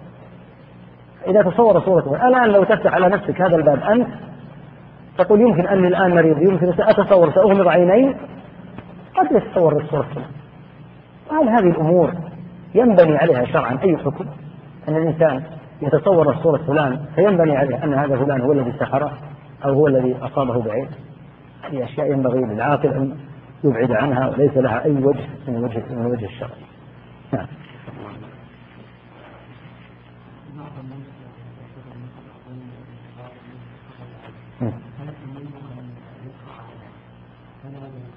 الأحسن الأحسن من هذا كله أن إذا اتهم أحدا كما قال عليه الصلاة والسلام وإذا استرسلتم فاغسلوا جاء إنسان وقال والله أنا أريد أن تتوضأ يا أخي. أنا أظنك أصبتني بعينك. ما في هذا هات ماء. هات ماء وتوضأ واغسل داخلة الإزار وقل اذهب وصبه على ظهرك وأسأل الله أن يشفيك. استخدم الأسلوب الشرعي. هذا بدل من أنه يقرأ ويرقي وهو قد لا يكون راقيا اطلب منه أنه كما فعل عليه الصلاة والسلام. وقد لا يكون راقيا. ولا يعرف الرقية لا يحسن القراءة ما يحتاج أبدا كما قال عليه الصلاة والسلام. كما أمر صلى الله عليه وسلم. لا يعدل عن أمر فعله النبي صلى الله عليه وسلم إلى مثل هذا. النبي صلى الله عليه وسلم أمر عامر بن ربيعة أن يتوضأ ويغسل داخلة إزاله. فإذا اتهم أحد مثل هذا يتوضأ ويغسل داخلة إزاله ويصب خلف الظهر. وإن جعل الله عز وجل إن كان هو السبب فإنه بإذن الله يبرأ كما برئ سحر رضي الله عنه نعم. باب الاغتسال إذا أسلم وربط الأسير أيضا في المسجد. وكان شريح رحمه الله تعالى يأمر الغريم أن يحبس إلى سارية المسجد. نعم الاغتسال إذا أسلم هذا مشروع. لمن أسلم يشرع له أن يغتسل. ألقي عنه شعر الكفر ويغتسل يغتسل الرجل إذا أسلم ويبدأ بأول فرض يجب عليه فلو أسلم الآن أحد فإن الفرض الذي يلزمه هو الظهر أما الفجر فقد فات. انتهى وقتها. يغتسل وإذا جاءت صلاة الظهر يتوضأ ويصلي أو يصلي إن رغب الضحى أو نحوه. لكن من حيث اللزوم لا يلزمه إلا الظهر فيشرع أن يغتسل. ويجوز ربط الأسير مثل ما تقدم في حديث ربط النبي صلى الله عليه وسلم هم بربط ذلك العفريت أو ربط الأسير من المسلمين من, من, من الإنس كما سيأتي في حديث سمامة كان شريح من القضاة رحمه الله يأمر الغريم أن يحبس إلى سارية في المسجد. رجل عليه دين يقول يربط في المسجد. إن أدى وإلا ذهب به إلى السجن. نعم. حدثنا عبد الله بن يوسف قال حدثنا الليث قال حدثنا سعيد ابن أبي سعيد سمع أبا هريرة رضي الله تعالى عنه قال بعث النبي صلى الله عليه وسلم خيلا قبل نجد. فجاءت برجل من بني حنيفة يقال له ثمامة بن أسال ثمامة بن أتى ثمامة بن أثال فربطوه بسارية من سوار المسجد. فخرج إليه النبي صلى الله عليه وسلم فقال أطلقوا ثمامة. فانطلق إلى نخل قريب من المسجد فاغتسل. ثم دخل المسجد فقال أشهد أن لا إله إلا الله وأن محمدا رسول الله. ثمامة بن أثان من بني حنيفة وكان غريما للمسلمين. انطلقت خيل للنبي صلى الله عليه وسلم قبل نجد فوجدوه وكان في طريقه للعمرة. فأخذته الخيل وأتوا به إلى النبي صلى الله عليه وسلم فربط ثلاثة أيام في المسجد. النبي صلى الله عليه وسلم يمر به في كل مرة ويقول ما عندك يا ثمامة فيقول يا محمد إن تقتل تقتل ذا دم. يعني ما عليك لون. يعني قد أصبت منكم.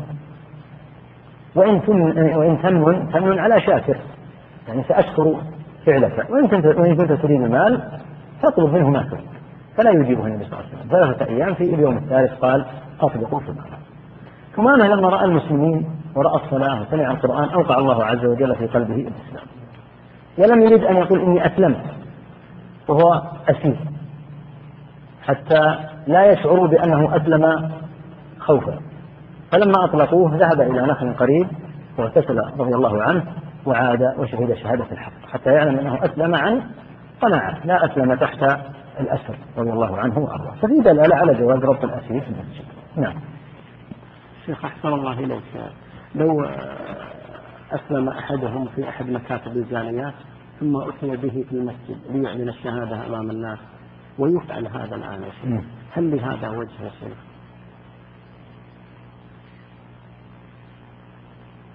يحتاج إلى تأمل. أن يكون سنة دائمة. يحتاج إلى تأمل. يحتاج إلى تأمل. لأن الذين يسلمون بحمد الله كفر. تحتاج مراجعة. وتأمل نعم.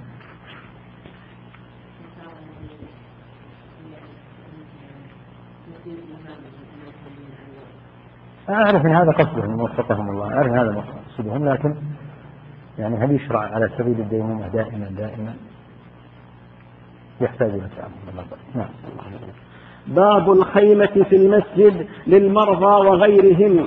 حدثنا زكريا بن يحيى قال حدثنا عبد الله بن نمير قال حدثنا هشام عن أبيه عن عائشة رضي الله تعالى عنها قالت أصيب سعد رضي الله تعالى عنه يوم الخندق في الأكحل فضرب النبي صلى الله عليه وسلم خيمة في المسجد ليعوده من قريب. ليعوده. ليعوده من قريب. نعم. فلم يرعهم. فلم يرعهم. فلم يرعهم. وفي المسجد خيمة من بني غفار. إلا الدم يسيل إليهم. فقالوا يا أهل الخيمة ما هذا الذي يأتينا من قبلكم؟ فإذا سعد رضي الله تعالى عنه يغدو جرحه دما فمات فيها. يجوز نصب الخيمة في المسجد لسبب مثل هذا السبب أن النبي عليه الصلاة والسلام كما ينصب للمعتكف قد ينصب المعتكف لنفسه خيمة آه النبي عليه الصلاة والسلام لما أصيب سعد رضي الله عنه في عرق الأكحل وفي اليد.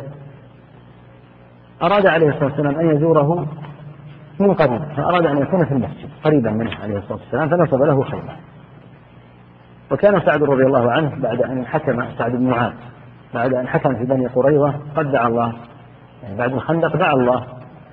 إن كان الله قد أبقى من حرب قريش شيئا أن يبقيه لها ببغضه لكفار قريش الذين أخرجوا رسول الله صلى الله عليه وسلم.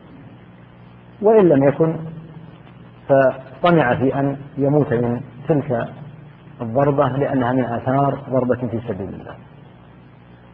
فكان في الخيمة مرة تفاجأ وفزع أهل خيمة أخرى من غفار بدم يسيل وإذا به دمه رضي الله تعالى عنه وأرضاه هذا معنى قولها جرحه يغدو. فمات رضي الله عنه من آثار ذلك الجرح. ففيه دلالة على جواز نصب الخيمة لكن يلاحظ مثل ما قال شيخنا رحمه الله أنها لا لا تضيق المسجد. فنصب الخيام كثيرة جدا وضاق على الناس المداخل وضاق على الناس محل الصلاة. ما ينفع هذا لكن يكون المسجد فيه سعة وتكون في مواضع لا تشق على أهل المسجد ما فيه إن شاء الله إشكال. نعم.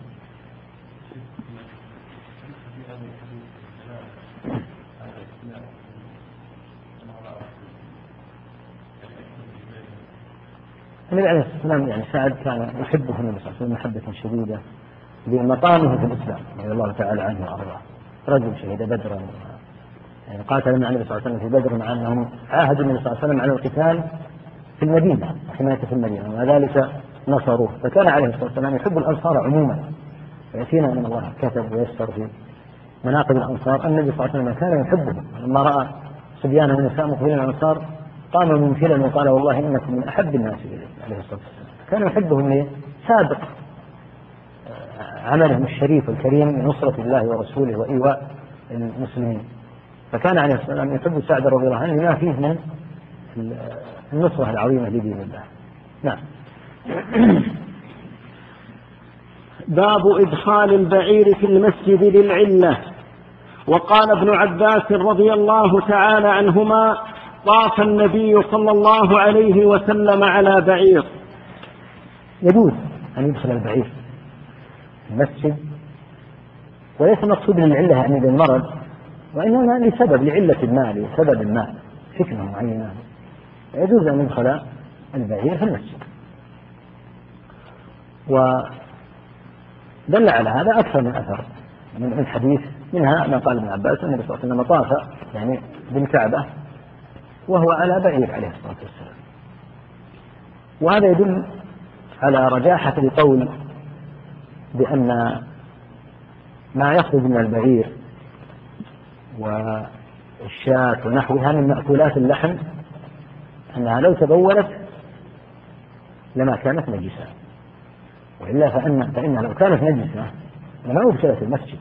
لأنها يعني ستلوث المسجد بالنجاسة. النجاسة ما يجوز أنها تدخل إلى المسجد. فإذا بالت في المسجد فذلك لا يضر المسجد لا ينجس المسجد. هذا الصحيح من أقوال أهل العلم. وهو حجة على من قال إن بول ورجيع الدواب مأكولة في اللحم آه، ينقل آه، نجس. والشارع عفى الله عنه كأنه نصر مذهبه في هذا وكان ينبغي إهمال الحديث. حديث واضح.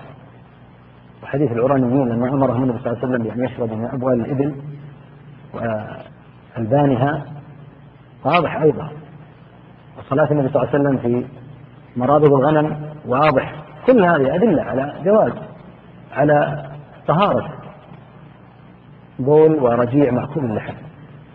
ولهذا أدخل النبي صلى الله عليه وسلم البعير إلى المسجد. وأمر أم سلمة رضي الله عنها لما اشتكت أن تطوف أيضا على بعيرها. أما التكلف لأن ذلك البعير كان مدربا على ألا يتبول فلا ينبغي أن يقول هذا أحد. هذا نوع من التكلف الشديد. كل لنصرة المذهب القائل بأن أبوالها نجسة. ففي التكلف ما ينبغي الإنسان أن يصل إليه لأن الصواب هو هذا. وينبغي أمام الحديث والقول بأنها نجسة ليس بصحيح. فرق كبير جدا بين سؤر بين أبوال مأكولة اللحم وبين أبوال الآدميين فرق عظيم جدا. أو أبوال التي لا يؤكل لحمها. هناك فرق بين واضح وظاهر والنصوص دالة على التفريق. نعم. حدثنا عبد الله بن يوسف قال أخبرنا مالك عن محمد بن عبد الرحمن بن نوفل عن عروة عن زينب بنت أبي سلمة عن أم سلمة رضي الله تعالى عنها قالت شكوت إلى رسول الله صلى الله عليه وسلم أني أشتكي. قال طوفي بذوراء الناس وأنت راكبة فطفت ورسول الله صلى الله عليه وسلم يصلي إلى جنب البيت يقرأ بالطور وكتاب مسطور. هذا الدليل كان عليه الصلاة والسلام يصلي وكانت تطوف رضي الله عنها من وراء الناس.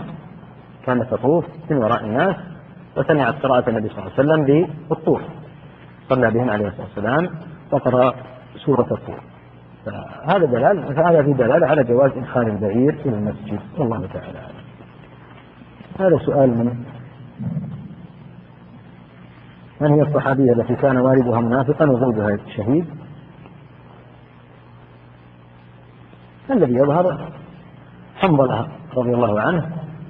حنظلة ابن أبي عامر بن أبي عامر الفاسق كان والده منافقا. واستشهد رضي الله عنه فكذلك زوجته كانت إن كان له أخت إن كان له أخت من المسلمين فينطبق هذا السؤال فيها يقول لقد التحقت بمركز علمي يتعلم العلم الشرعي رغبة مني في رفع الجهل عن نفسي ولكني أجد نفسي أذهب وأعود وأدون ما أسمع دون أن أجد في نفسي في نفسي القراءة والمراجعة اصبر على العلم. اصبر على العلم ولن تعدم خيرا من العلم. اصبر عليه ولن تعدم ولا تستعجل النتيجة. إذا كنت تريد أنك تكون في أشهر أو حتى في سنوات معدودة تريد أن يظهر أثر العلم عليك بحيث أنك تستعجل بالفتوى ونحوه هذا غلط. الإنسان يكون غرضه في المقام الأول رفع الجهل عن نفسه ثم رفع الجهل عن غيره لاحقا. فلا يكون همتك أن تتصدر وأن تحصل على ما حصل عليه يعني الناس في سنين تحصل عليه في أشهر. تصبر على العلم وأصلح نيتك. أصلح نيتك في أن يكون غرضك من تعلم هذا العلم وجه الله تعالى واعمل بما تتعلم ويعينك بإذن الله عز وجل ذلك على ثبات العلم. نعم. بسم الله الرحمن الرحيم. الحمد لله رب العالمين. والصلاة والسلام على أشرف الأنبياء والمرسلين نبينا محمد وعلى آله وصحبه أجمعين. أما بعد فقال المصنف رحمه الله تعالى باب هل يقال مسجد بني فلان؟ حدثنا عبد الله بن يوسف قال أخبرنا مالك عن نافع عن عبد الله بن عمر رضي الله تعالى عنهما أن رسول الله صلى الله عليه وسلم سابق بين الخيل التي أضمرت من الحفياء وأمدها ثنيه الوداع وسابق بين الخيل التي لم تضمر من الثنية إلى مسجد بني زريق وأن عبد الله بن عمر رضي الله تعالى عنهما وأن عبد الله. بن عمر وإن وأن عبد الله بن عمر رضي الله تعالى عنهما كان في من سابق بها.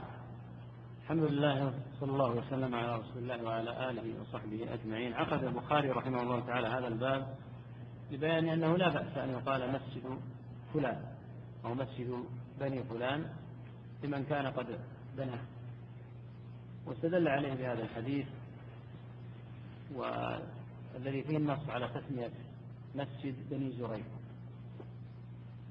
ولا بأس بهذا إن شاء الله لا بأس. والمراد بالخيل التي أضمرت والخيل التي تضمر هذا كان النبي صلى الله عليه وسلم يعتني بأمر الخيل ويحرص صلى الله عليه وسلم على ما فيه إظهار قوة للمسلمين وتمرينهم عليه. فمن المشروع أن يكون هناك مسابقة على مثل الخيل. الخيل التي أغمرت طريقتهم فيها أنهم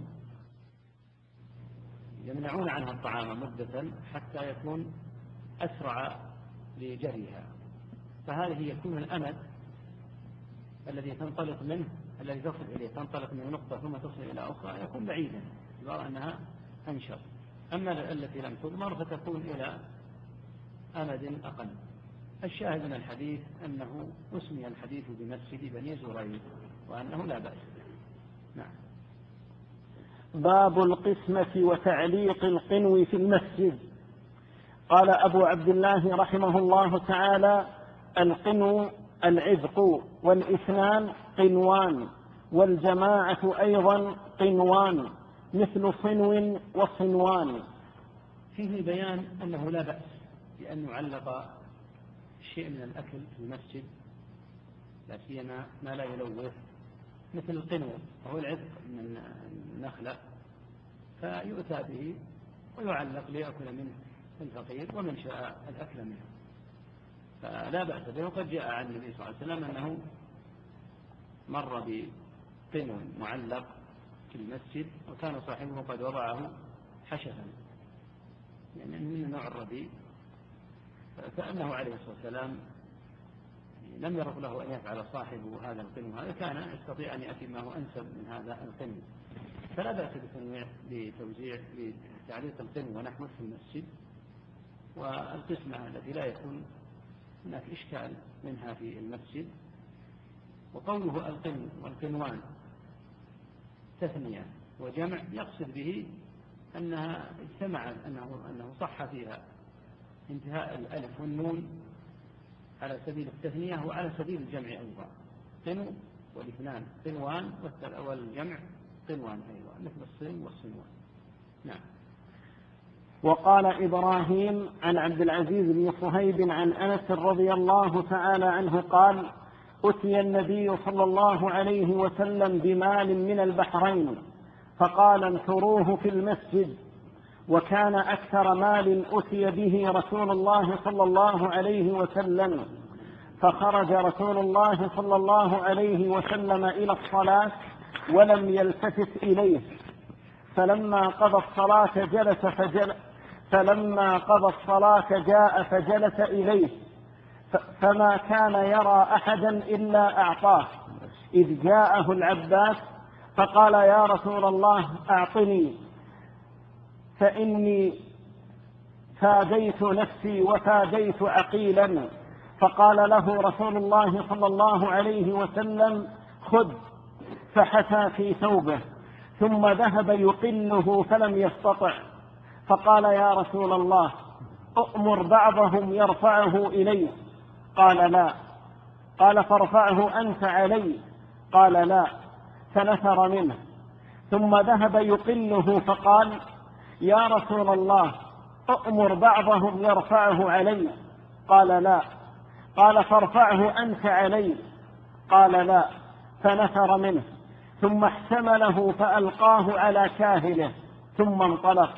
فما زال رسول الله صلى الله عليه وسلم يتبعه بصره حتى خفي علينا عجبا من حرصه. فما قام رسول الله صلى الله عليه وسلم وثم منها درهم. استدل به رحمه الله على جواز القسمة في المسجد. وكان أكثر الأموال التي وردت إلى النبي عليه الصلاة والسلام مال البحرين حيث أتى مال كثير في بعض الروايات أنه مئة ألف.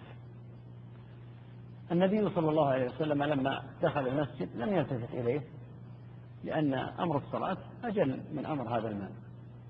فلما صلى صلوات الله وسلامه عليه وكان قد أمر بنثره في المسجد جاء حتى جلس إلى هذا المال وصار يعطي كل أحد. فجاء العباس رضي الله عنه عم النبي صلى الله عليه وسلم فطلب من النبي صلى الله عليه وسلم أخذ منه فقال خذ فجلس العباس رضي الله عنه وصار يحكم من المال. والمال قديما ليس مثل الأوراق النقدية الآن خفيف الحمل ولكنه كان من دراهم أو من الدنانير يعني إما من الذهب أو إما من الفضة. ويكون له ثقل وحجم.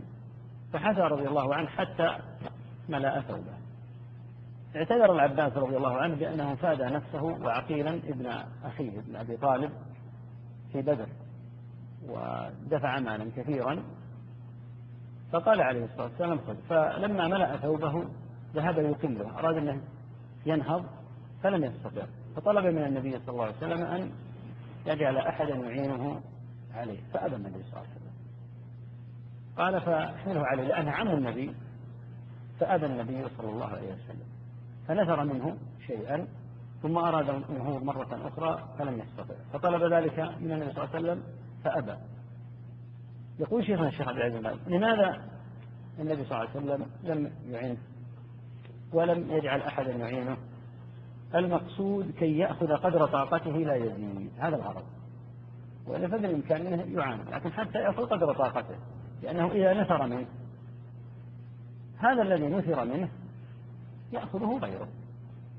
فنذر منه حتى استطاع أن يقله وينهض به فأتبعه النبي صلى الله عليه وسلم بصره عجبا منه ومن حرصه رضي الله عنه وأرضاه. لم يقم النبي صلى الله عليه وسلم وثم منها درهم. لا يعني لم يكن هناك منها أي درهم. قسم صلى الله عليه وسلم وهذا يدل على هوان في الدنيا عليه صلوات الله وسلامه عليه. مئة ألف في جلسة. يدل على أنه صلى الله عليه وسلم غير معلق بالدنيا. وزعت هذه كلها وزعت على الناس ولم يبق منها درهما واحدا صلوات الله وسلامه عليه. نعم. فدل على جواز القسمة دل على ما ترجم عليه البخاري جواز القسمة في المسجد. نعم. باب من دعا لطعام في المسجد ومن أجاب منه. حدثنا عبد الله بن يوسف قال أخبرنا مالك عن إسحاق بن عبد الله سمع أنسا رضي الله تعالى عنه قال وجدت النبي صلى الله عليه وسلم في المسجد معه ناس فقمت. فقال لي أرسلك أبو طلحة؟ قلت نعم. فقال لطعام؟ قلت نعم. فقال لمن معه؟ قوموا. فانطلق وانطلقت بين أيديهم. لا بأس بأن يدعى إلى الطعام في المسجد وليس هذا من وجدان الضالة. وجدان الضالة أن يأتي الإنسان ويقول من لقي مفتاحا لي أو من لقي مالا لي أضعته هذا لا يجوز. أما أن تأتي وتدعو أناسا في المسجد فيجوز. فدل عليه بدعوة أبي طلحة رضي الله عنه في حديث طويل يأتي إن شاء الله تعالى. أرسل أنس أنس رضي الله عنه فلما دخل المسجد جوع فهم النبي صلى الله عليه وسلم أن أبا طلحة أرسل أنسا ليدعوه. فقال أرسلك أبو طلحة؟ فقال نعم. فقال لي طعام. قلت نعم. هذا الشاهد الآن أنه صارت الدعوة إلى الطعام في المسجد. وأجاب صلى الله عليه وسلم أيضا في المسجد. ومن أجاب منه أي من المسجد؟ وفي بعض النسخ أنه من أجاب فيه ونحوه فالأمر سهل إن شاء الله تعالى أنه حصلت الدعوة في المسجد وحصلت الإجابة للدعوة في المسجد أيضا وأن هذا لا بأس به وليس من وجدان الضالة. نعم. شيخ أحسن الله إليك. هل علم النبي صلى الله عليه وسلم بدعوة أبي طلحة بقرينة أو علامة أو أمر أوحي إليه شيخ؟ قد يكون يحتمل هذا وهذا يحتمل أنه بوحي ويحتمل أنه ب شيء من الطعام لأن في بعض الروايات لعلها تأتي إن شاء الله كأن كان تحت إبط أنس يعني شيء من الطعام ونحوه فربما أنه فهم ذلك إما في هذا الخبر أو في غيره. يحتمل أنه وحي ويحتمل أنه بقرينة الحال أحسن الله نعم. باب القضاء واللي نعم هذا أمر محل تفصيل. هل للمدعو أن يأتي, أن يأتي معه بغيره جاء عن النبي عليه الصلاة والسلام أنه دعاه أحد أصحابه رضي الله عنهم فتبعهم دعاه ودعا معه بعض أصحابه فتبعهم رجل آخر. فلما وصل النبي صلى الله عليه وسلم إلى منزل المدعو الداعي قال إن هذا تبعنا فإن شئت فإن شئت أذنت له وإلا رجع لأنه لم يدعو إلا النبي صلى الله عليه وسلم والنفر الذين كانوا معه. فأذن لهم جميعا رضي الله عنه. لكن في مثل هذه الحالة إذا علم المدعو أن الداعية آه، لا لا يغيره لا يغيره أو لأجل مثل هذه الآية العظيمة لأن قصة تأتي إن شاء الله تعالى فيها أن الصحابة رضي الله عنهم شبعوا من ذلك الطعام القليل كلهم. فإذا علم الداعي أن المدعو أن الداعية آه، لا يتحرج بل ربما فرح إذا جاء المدعو معه بأحد فلا يضر إن شاء الله. نعم.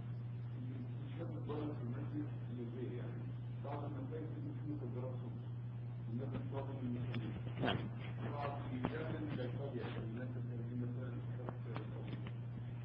لا يكون في المسجد حتى بهذا الاعتبار. لا يكون في المسجد حتى بهذا الاعتبار. يمشي في الضالة في غير المسجد. ما دام إنه وقع الإنشاء في الضالة سواء بالمكبر أو المصلي الحاضرون فقد وقع الإنشاء في الضالة. وإن يكن وإن يكن. وقع النشان هو في المسجد. نعم. إيه هذا ضائع ضالة ضائعة فلا ينشد شيئا في المسجد أبدا. خارج المسجد ينشد ولهذا ذكر أهل العلم أن اللقطة يعرف بها في مجامع الناس عند المساجد يعني في الخارج. لكن في الداخل لا ينشد ولهذا قال عليه الصلاة والسلام الذي أنشد الله قال لا ردها الله عليك. سم خارج خارج المسجد. الشيء اللي خارج المسجد لا بأس به. الحائض يجوز أن تكون خارج المسجد. يعني البيع والشراء يجوز أن يكون خارج المسجد. ما هو محل إشكال هذا. لكن الإشكال أن يكون داخل المسجد بيعا أو شراء أو إنشادا للضالة. داخل المسجد ما يكون في محيط سور المسجد. ما كان خارج المسجد يجوز في البيع والشراء وغيره. نعم. باب القضاء واللعان في المسجد بين الرجال والنساء. نعم. حدثنا يحيى قال أخبرنا عبد الرزاق قال أخبر أخبرنا ابن جريج قال أخبرني ابن شه أخبرني ابن شهاب عن أخبرني ابن أخبرني ابن شهاب عن سهل بن سعد رضي الله تعالى عنه أن رجلا قال يا رسول الله أرأيت رجلا وجد مع امرأته رجلا أيقتله؟ فتلاعنا في المسجد وأنا شاهد. يأتي إن شاء الله هذا عند الكلام على اللعان بحول الله عز وجل. الشاهد منه هنا ما ترجم عليه أن اللعان وقع في المسجد. اللعان يكون عندما يقذف الزوج وزوجته الحرة بالزنا أو يريد أن ينتفي من آه، ولدها. فوقع هذا في المسجد. جاء هذا الرجل وفي قصة طويلة قال هل يقتل لو وجد معه؟ مع امرأته رجلا. ففي آخر القصة أنهما تلاعنا في المسجد بحضور الراوي ورأى كيف أن الرجل شهد الأربع شهادات ثم لعن نفسه والمرأة شهدت الأربع شهادات ثم أوقعت غضب الله عليها. فصار هذا في المسجد فدل على أنه لا بأس به. نعم. كيف؟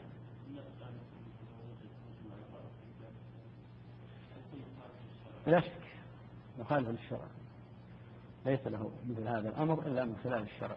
لأنه حتى لو فرض أنه وقع هذا الأمر والعياذ بالله وكان ذكرا فإنه لا يقتل إنما حكمه الجلد كما في قصة العسيس حكمه الجلد والتغريب.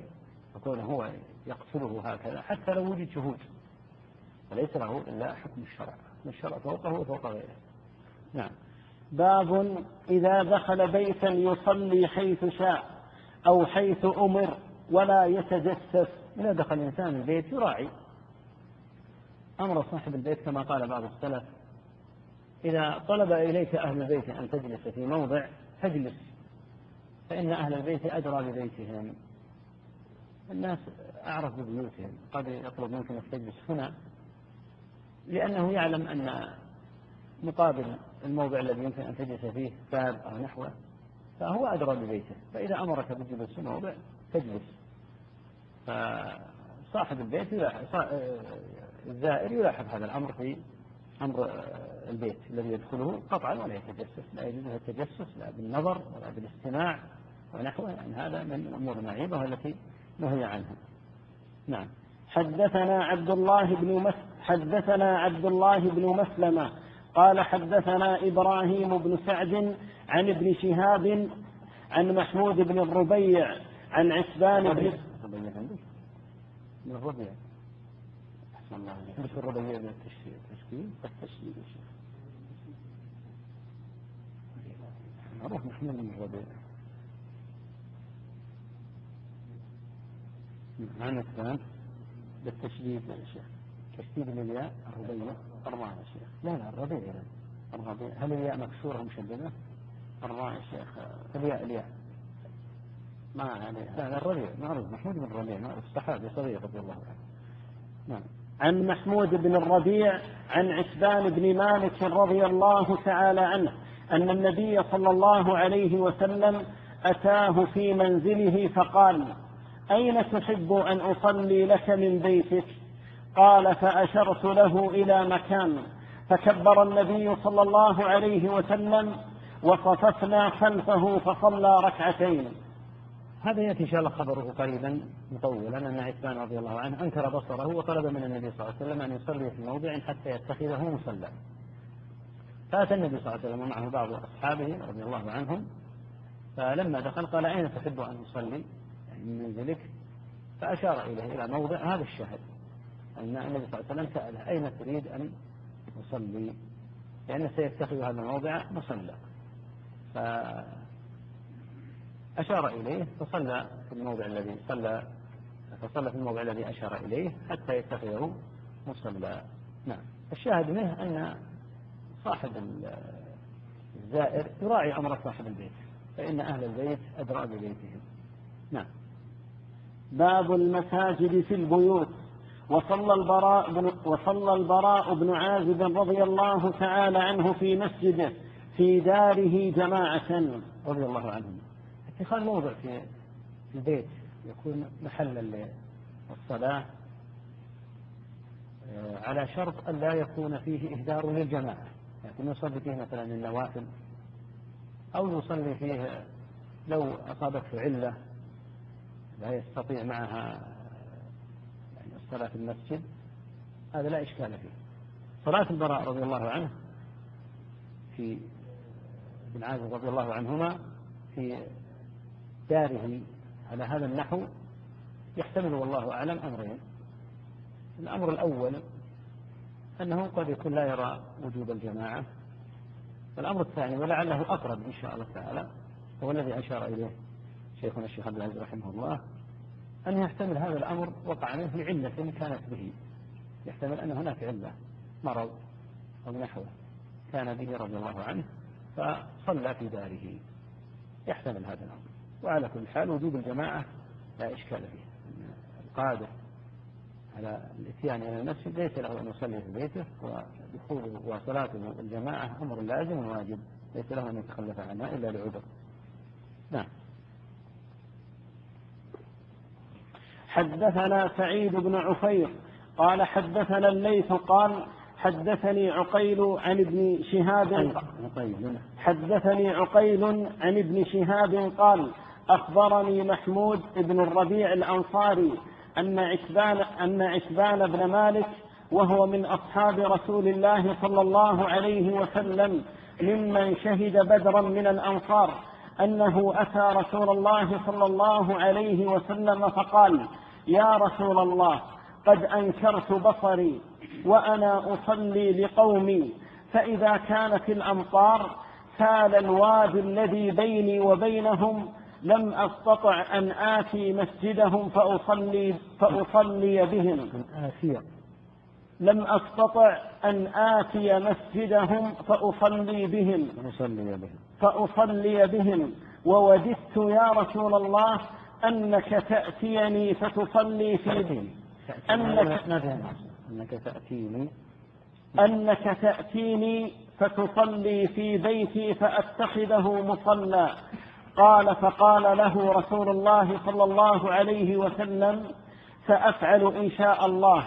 قال عتبان رضي الله تعالى عنه فغدا رسول الله صلى الله عليه وسلم وأبو بكر رضي الله تعالى عنه حين ارتفع النهار فاستأذن رسول الله صلى الله عليه وسلم فأذنت له فلم يجلس حتى دخل البيت. ثم قال أين تحب أن أصلي من بيتك؟ قال فأشرت له إلى ناحية من البيت. فقام رسول الله صلى الله عليه وسلم فكبر فقمنا فصففنا فصلى ركعتين ثم سلم. قال وحسبناه وحبس وحبسناه على خز على خزيرة صنعناها له. قال فتاب في البيت رجال من أهل الدار ذو عدد فاجتمعوا. فقال قائل منهم أين مالك أين مالك ابن الدخيشن أو ابن الدخ أو ابن الدخشن أو ابن الدخشن فقال بعضهم ذاك منافق لا يحب الله ورسوله. فقال فقال رسول الله صلى الله عليه وسلم لا تقل ذلك. ألا تراه قد قال لا إله إلا الله يريد بذلك وجه الله. قال الله ورسوله أعلم. قال فإنا نرى وجهه ونصيحته إلى المنافقين. قال رسول الله صلى الله عليه وسلم فإن الله قد حرم على النار من قال لا إله إلا الله يبتغي بذلك وجه الله قال ابن شهاب ثم سألت الحسين ابن محمد الأنصاري وهو أحد بني سالم وهو من وهو من سراتهم عن حديث محمود بن الربيع فصدقه بذلك. هذا الحديث الطويل فيه دلالة اتخاذ المساجد في البيوت وذلك أن عتبان رضي الله عنه قد ضعف بصره في زمن النبي صلى الله عليه وسلم فأتى إلى النبي صلى الله عليه وسلم وطلب إليه أن يأتي في بيته ليصلي في موضع منها فيتخذه عتبان مصلى فقال عليه الصلاة والسلام سأفعل إن شاء الله. فأتى النبي صلى الله عليه وسلم إليه في الضحى ومعه بعض أصحابه منهم أبو بكر وعمر رضي الله عنهم أجمعين. اعتذر عثمان رضي الله عنه بأنه إذا سال الوادي لم يستطع هو الذي يصلي بقومة إماما لم يستطع أن يقطع الوادي. وهذا عذر لا شك أنه مانع. عذر مقبول شرعا. يعني إذا كان الوادي بينك وبين المسجد ولم تستطع الوصول إلى المسجد فهذا العذر يتيح لك أن لا تحضر الجماعة مع مسجدك.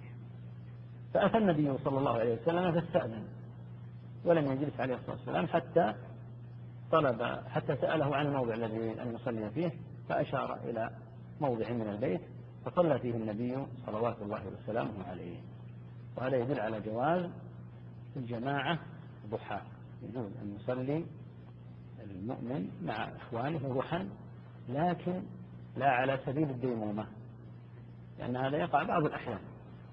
ويمكن أن يصلي مثلا مع أهله ضحى كل هذا لا بأس كل هذا مشروع. لكن لا يكون على سبيل الدوام والاستمرار. يكون يحصل بعض الأحيان وله أيضا أن يصلي مع أخيه في صلاة الليل. كما لو ذهب مثلا إلى الحرم. وصلى مع بعض إخوانه جماعة في آخر الليل في غير رمضان. صار هناك صلاة تراويح وقيام يصلي مع المسلمين ما يصلي وحده. لكن لو ذهب مثل الآن وذهبوا إلى الحرم الساعة الثالثة. صح أن يصلوا جماعة ما في إشكال. لكن لا يكون هذا على سبيل الديمومة النبي صلى الله عليه وسلم لم يكن يداوم على مثل هذا. فصلى النبي عليه الصلاة والسلام في هذا الموضع من البيت فلما صلى صلوات الله وسلامه عليه حبسه على خزيرة. نوع من الطعام. لحم يقطع ويصب عليه ماء ويدر عليه دقيق فإن كان بلا لحم يسمى عصيدة. وهذا الاسم موجود عند الناس اللي هو العصيدة لكن الخزيرة يقل يعني أن يوجد اسمها عندنا هنا ولكن هذا معنى الخزيرة. حبسه يعني طلب منه أنه يبقى ويطعم النبي عليه الصلاة والسلام ويكرمه. لا علم أناس من أهل الدار يعني أهل المحلة أهل الحارة الموجود فيها فثابوا وأتوا اجتمعوا يقيم الرسول الله صلى الله عليه وسلم في بيت عتبان فيأتي عدد من الناس. فأتوا فسأل أحدهم عن رجل يدعى مالك بن الدخشن أو بن الدخيشن رضي الله عنه. فقال ذاك منافق. وهذه الكلمة كبيرة وعظيمة لكن احتملها النبي صلى الله عليه وسلم لأنها خرجت من رجل يعني متأول يعني يرى أن مالكا رضي الله عنه عنده شيء من النفاق. لكن النبي صلى الله عليه وسلم شهد له بأنه ليس بمنافق. لقوله إنه قال لا تراه قال لا إله إلا الله. يبتغي بذلك وجه الله. وهذه شهادة بأنه ليس بمنافق. وجاء أنه شهد بدرا الله عنه وأرضاه. فلا يمكن أن يكون من أهل النفاق.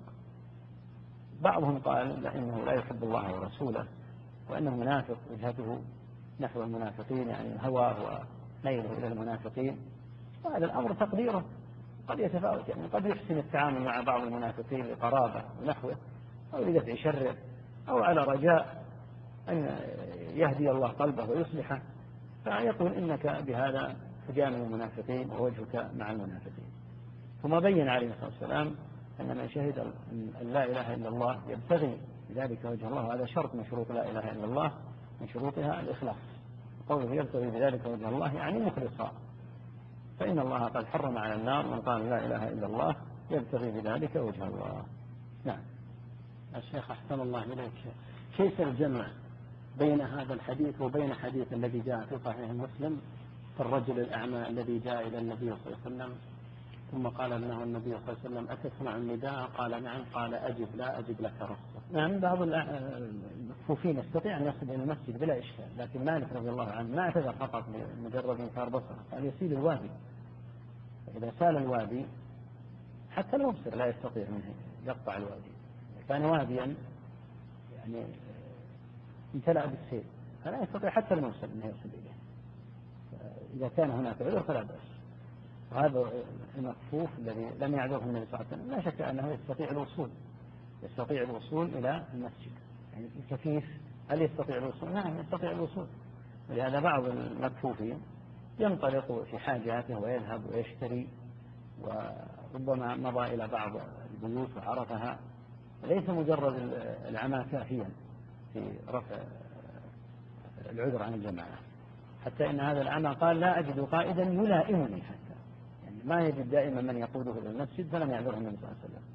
فكان ذلك في حق المبصر من باب أولى وأولى أنه لا يتخلف عن الجماعة. نعم. الله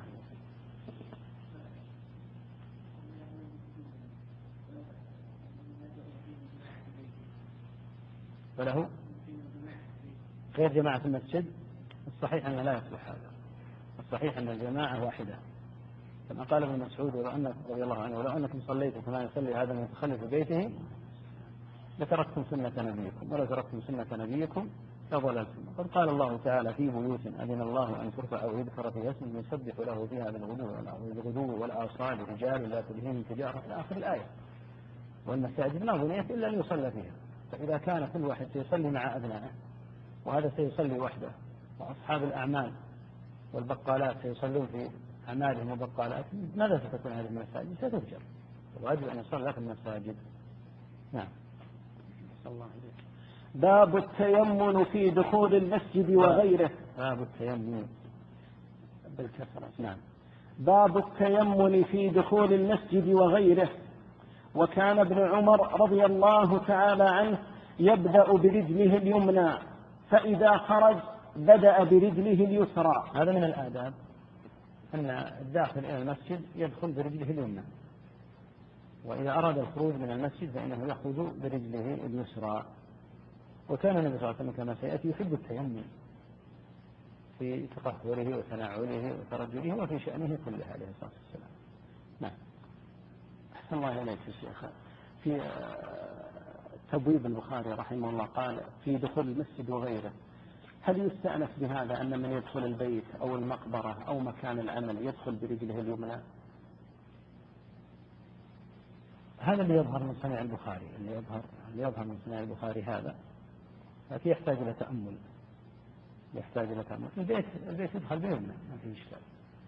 البيت يدخل باليمنى لكن آه، وردت مواضع لا شك أنها لا تدخل باليمنى مثل الخلاء يدخل بالشمال. لكن قوله رحمه الله تعالى في المسجد وغيره لعل المراد به أن يعني لم يرد النص فيه الدخول باليسرى لأن الموضع الذي يأتي النص فيه بالدخول بالرجل اليسرى لا يكون مرادا قطعا في مثل هذه الحال لكن كأنه أخذه من قول عائشة رضي الله عنها يحب التيمم في شأنه كله كأنه أخذه من هذا والله أعلم. الله حدثنا حدثنا سليمان بن حدثنا سليمان بن حرب قال حدثنا شعبة عن الأعش عن الأشعث ابن سليم عن أبيه عن مسروق عن عائشة رضي الله تعالى عنها قالت كان النبي صلى الله عليه وسلم يحب التيمن ما استطاع في شأنه كله في طهوره وترجله وتنعله. كان أخذ من هذا من هذا الإطلاق رحمه الله. وتقدم معنا الحديث هذا أن النبي صلى الله عليه وسلم كان يحب التيمم في تطهره فأنت إذا توضأت تبدأ باليمنى من يديك وتبدأ باليمنى من رجليك.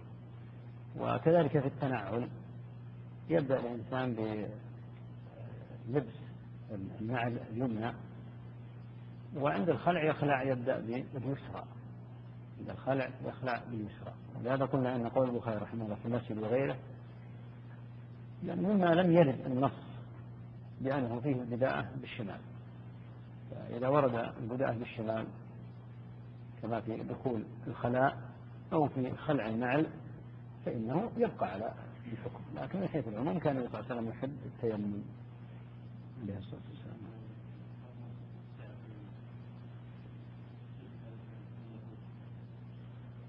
بعضهم كان يرى أنها تكون باليمين وأنها يعني يدخل في هذا والأمر محتمل والله أعلم.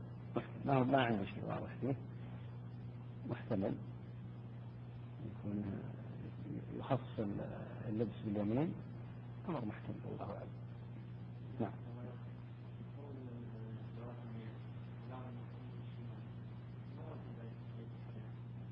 يقول إيش؟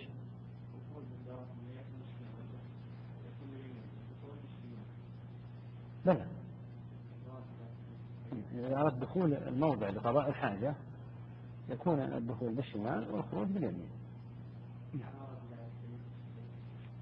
هكذا أتذكر. بعينه ما يحضرني الآن.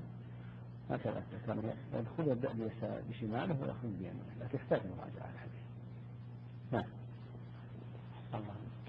باب هل باب هل تنبش قبور قبور مشرك الجاهلية ويتخذ مكان مكانها مساجد. لقول النبي صلى الله عليه وسلم لعن الله اليهود اتخذوا قبور أنبياءهم مساجد. قبور؟ قبور أنبيائهم مساجد. وما يكره من الصلاة في القبور. ورأى عمر أنس بن مالك رضي الله تعالى عنه يصلي عند قبر فقال القبر القبر. ولم يأمره بالإعادة. هذه المسألة رحمه الله هذا ذكر فيه رحمه الله أكثر من مسألة. المسألة الأولى قبور المشركين. هل يجوز نبشها؟ وإقامة موضع للصلاة بعد أن تنبش هذه القبور وتخرج العظام وغيرها؟ يجوز لأنه لا حرمة لهم لأنهم مشركي الجاهلية. لكن إذا كانت هذه المقبرة لأناس من أهل الذمة قد اشتروها فإنها لا يفعل هذا لأنها, لأنها ملكهم. هذه المقبرة تكون ملكا لهم وقد أقروا على البقاء في بلاد الإسلام. لكن مشركي الجاهلية لا حرمة لهم. ولهذا نبش النبي صلى الله عليه وسلم كما سيأتي تلك القبور واتخذ في الموضع في ذلك الحائط الذي اشتراه عليه الصلاة والسلام أو طلب من النجار أن يثامنوه به وأبوا أن يبيعوه طلب آه، أقام صلى الله عليه وسلم فيه المسجد. أما اتخاذ القبور مساجد فهذا قد تكاثرت النصوص بالنهي عنه وقد حذر منه صلوات الله وسلامه عليه إلى الرمق الأخير صلى الله عليه وسلم. إلى وقت النزع وهو يحذر منها عليه الصلاة والسلام. وهذا من آخر ما حذر منه. في حديث جندب أنه قبل أن يموت بخمس سنين حذر منه.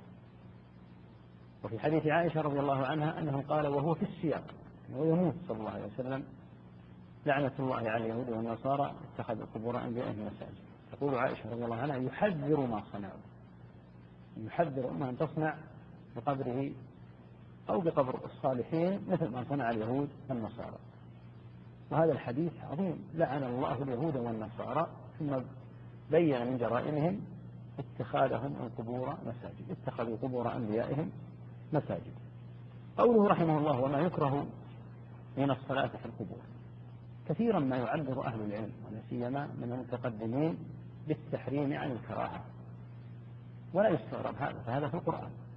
لما ذكر الله الشرك والزنا وقتل النفس وأكل مال اليتيم وغيره من المحرمات المنكرة قال في آخر ما نهى عنه سبحانه وتعالى كل ذلك كان سيئه عند ربك مكروها. هذه الكراهة لا شك أنها كراهة التحريم لا أدنى شك. لكن المتأخرين من الفقهاء جعلوا الكراهة غير التحريم وانتشر هذا الاصطلاح بكثرة. وهو الذي ساد في العصور الأخيرة وما قبلها. فيجيء من لا يعرف طريقة السلف فيقول إن البخاري يقول إن هذا مكروه مجرد كراهة ولم ينص على التحريم. ينبغي أن يلاحظ هذا. وقد بين هذا ابن القيم رحمه الله في إعلام الموقعين بتوسع كثير وذكر عليه عددا من النصوص والأمثلة الدالة على أن الكراهة تطلق ويراد بها التحريم. ولا شك أنها يراد بها في مثل هذا الموطن التحريم. لأن الشيء الذي فيه اللعن لا يقال إنه أمر لا يعاقب فاعله ويثاب تاركه هذا لا يقال فيما فيه اللعن ينبغي أن يلاحظ هذا الأمر. ورأى عمر رضي الله عنه أنس بن مالك رضي الله عنه يصلي عند قبر. هذا الحديث قد يشكل على بعض الناس لكن لا إشكال فيه كما ذكر شيخنا رحمه الله تعالى. يقول يحمل هذا القبر على أنه قبر منبوذ. يعني قبر ليس ضمن مقبرة. ولهذا خفي على أنس رضي الله تعالى عنه وأرضاه. أما أن يأتي أنس ويصلي في مقبرة ويراه عمر رضي الله عنه يقول له القبر القبر؟ قوله القبر القبر؟ لو كان يصلي في المقبرة قال كيف تصلي في المقبرة كلها. فدل على أن هذا القبر قبر منبوذ شاذ بعيد وحده. وهذا كان يقع لا تتصور أن القبور قديما كانت محاطة ومسورة.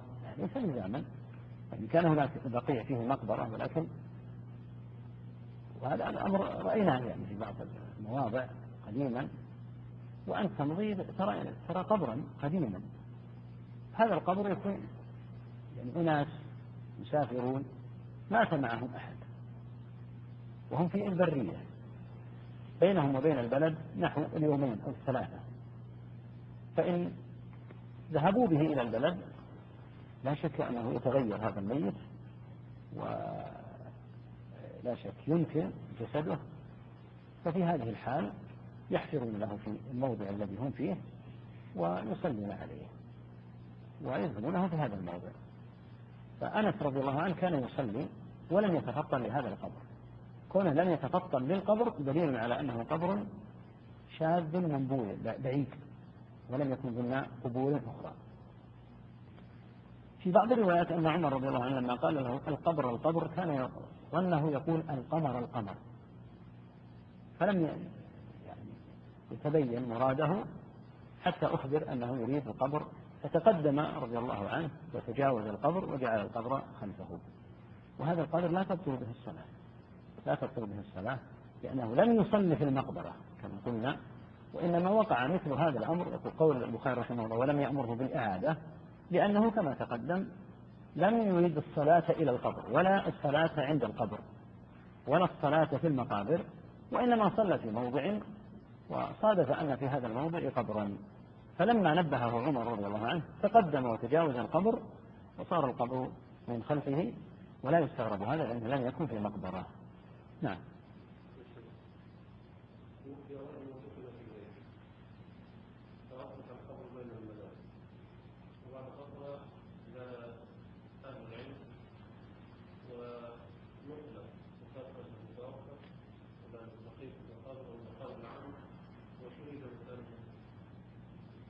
وشهد إيش؟ بعد ان زين. المسألة محل خلاف بين أهل العلم. هل يدفن في البيوت أو لا يدفن وقد دفن غير واحد. السلف في بيته في بيت. ودفن علي رضي الله تعالى عنه وأرضاه. في دار الإمارة خشية من نبش الخوارج. ودفن كذلك معاوية رضي الله عنه. لكن إذا أريد إقامة مسجد فإنه لا تكون إقامة المسجد في موضع فيه قبر. لا تكون إقامة المسجد في موضع فيه قبر. وعلى كل حال ما دام أنه نبش وأخرج ما دام أنه نبش وأخرج فلا يضر. إن شاء الله تعالى لا يضر المسجد. لأن الإشكال أن يبقى القبر ويبنى المسجد. أيوة إن شاء الله تعالى لعله إن شاء الله ما فيه إشكال. ولو كان يعني المسألة محل خلاف في موضوع الدفن في البيت من الأساس. لكن دام أنها نقلت فما يبقى قبر من الآن لا يكون قبرا وإنما يكون بيتا من البيوت سوي وقيم محله محله مسجد. نعم.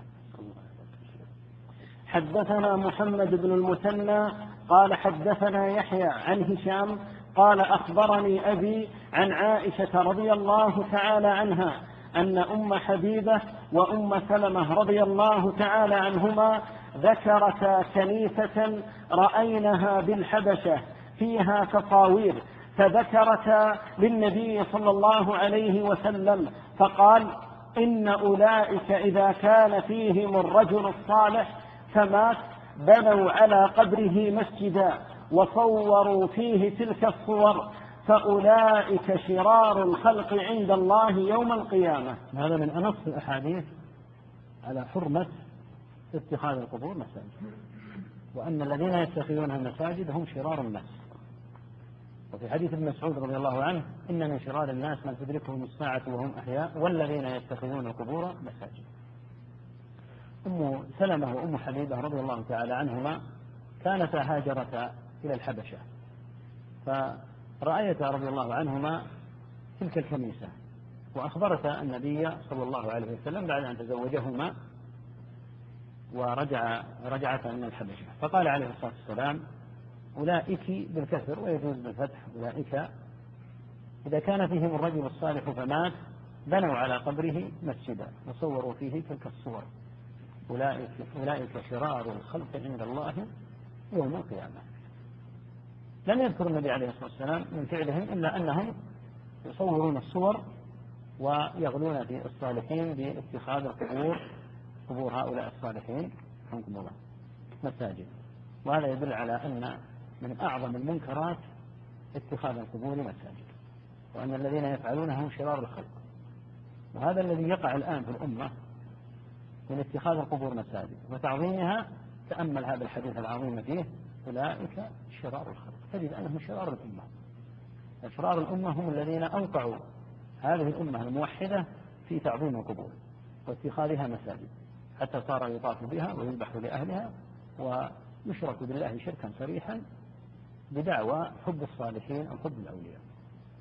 فلا شك أن نصوص صريحة ودلية في حرمة هذا الأمر وتقدم أن النبي صلى الله عليه وسلم نهى عن هذا وهو في السياق يعني وفي نزع الموت صلوات الله وسلامه عليه. نعم.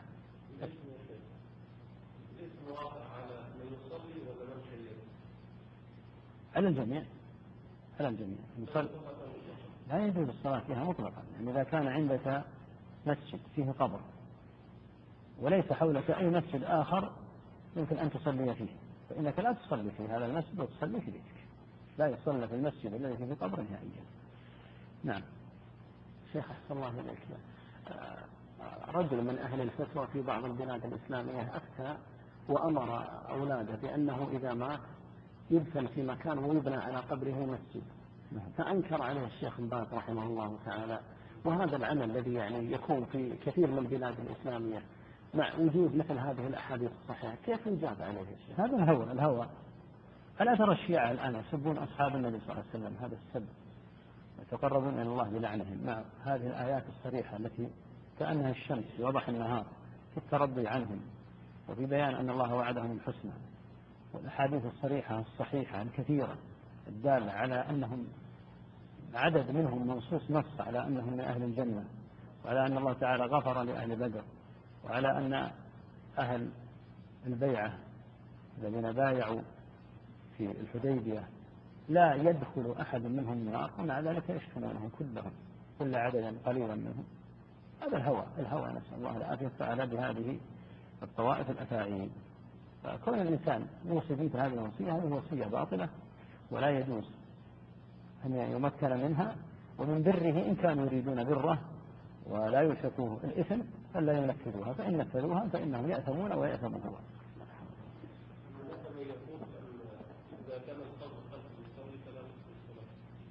في محيط المسجد؟ نعم. المسجد هو المحاط بالأسوار.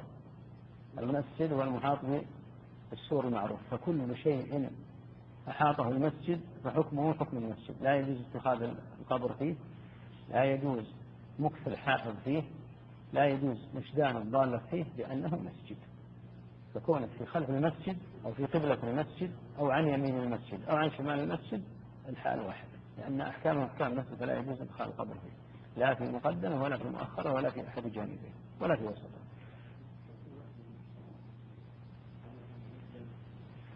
ينظر إن كان المسجد متقدما وأدخل فيه القبر فإدخال القبر هذا هو التعدي فينبش القبر. أما إذا كان القبر موجودا وأقيم المسجد على المقابر فالتعدي ممن بنى المسجد فيهدم المسجد. ينظر, ينظر إلى الأول لأن الأخير هو المتعدي. حتى لو كان؟ لا يدري بإيش. لا يدري. لا هم يدرون. يعني قديمة بنيت وانتهت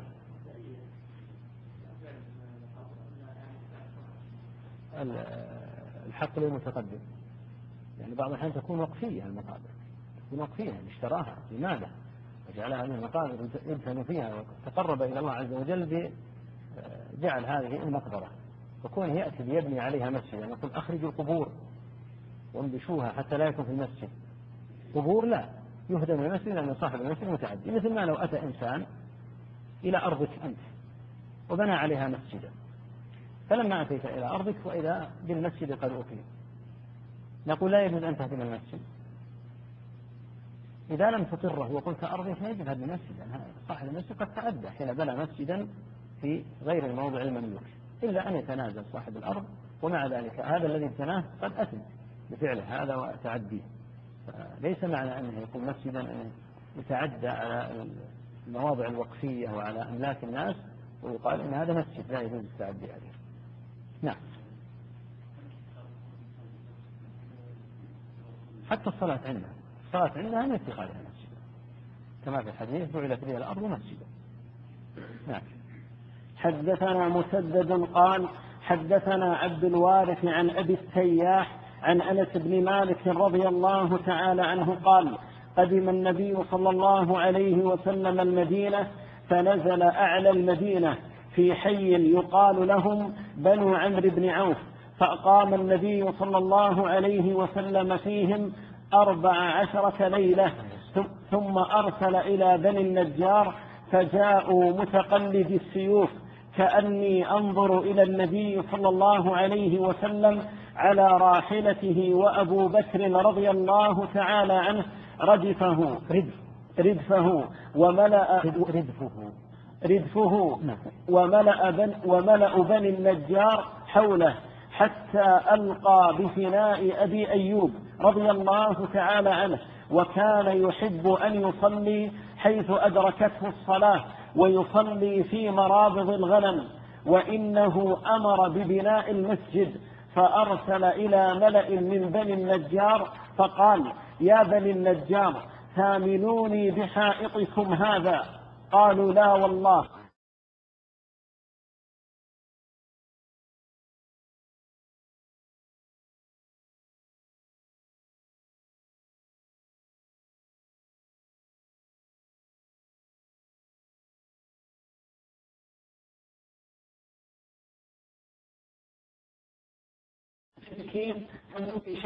ثم بالخرب فسويت وبالنخل فقطع. فصفوا فصفوا النخل قبلة المسجد وجعلوا عضادتيه الحجارة وجعلوا ينقلون الصخر وهم يرتجزون. والنبي صلى الله عليه وسلم معهم وهو يقول اللهم لا خير إلا خير الآخرة فاغفر للأنصار والمهاجرة. هذا في مقدمه صلى الله عليه وسلم أول ما قدم المدينة قدم صلوات الله وسلامه عليه المدينة فلما دخلها مكث هذه الليالي في بني عمرو بن عوف.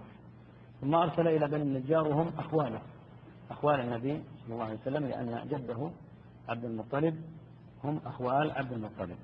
فأرسل عليه الصلاة والسلام إلى ملأ من بني النجار فأتوا. متقلبي السيوف.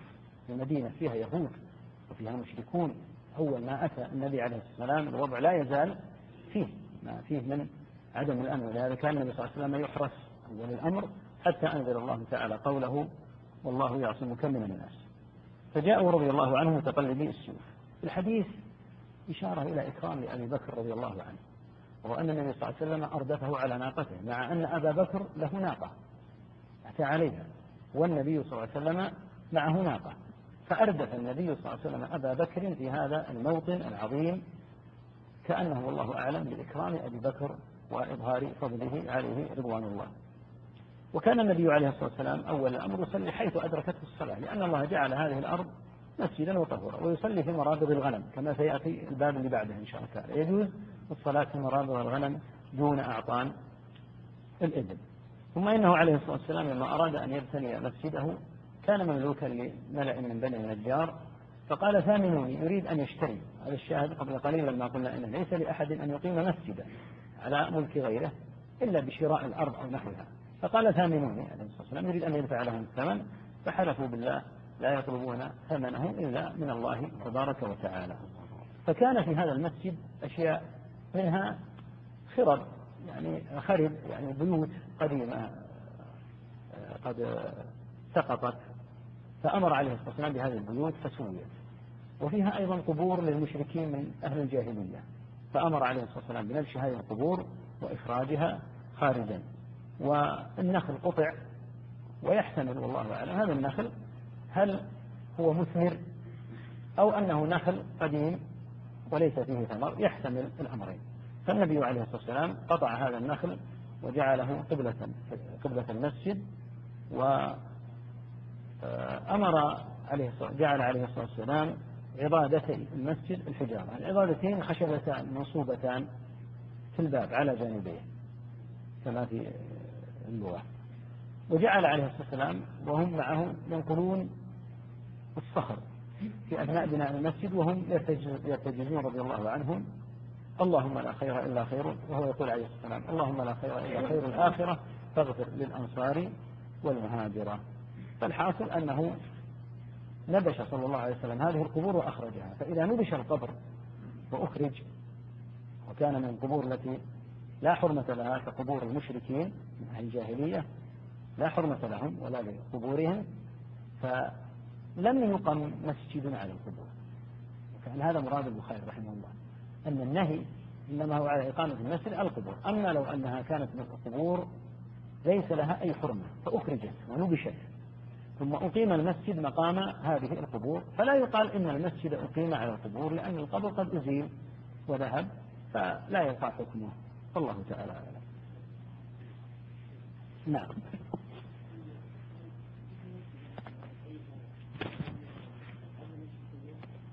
نعم. لا لا مش قبر. مش قبر هذا. كيف يبنى وهناك خرب؟ وهناك نخل فلا بد كما تفعل أنها تسوى. اردت أن تبتني مسجدا وفيه حجر مهدمة وفيه نخيل كيف يمكن أن ففعل عليه السلام هذا بالقبور وبالخرب وبالنخل نعم.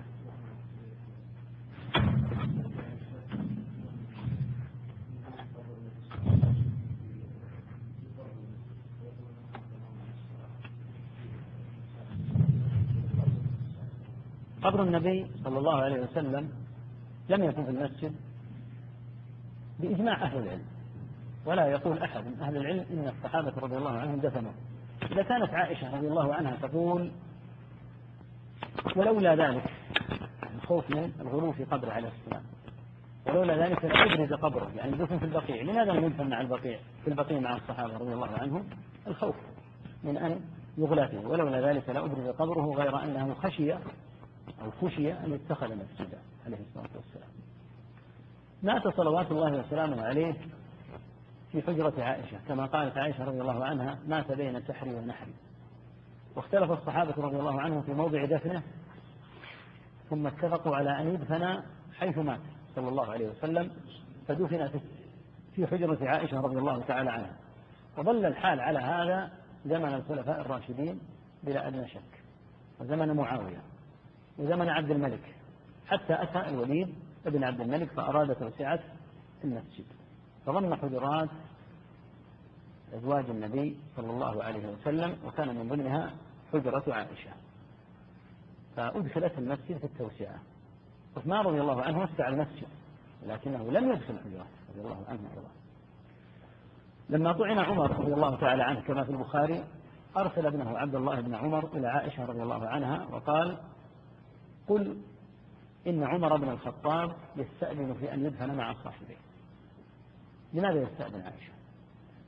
لأن النبي صلى الله عليه وسلم مدفون في غرفتها في حجرتها.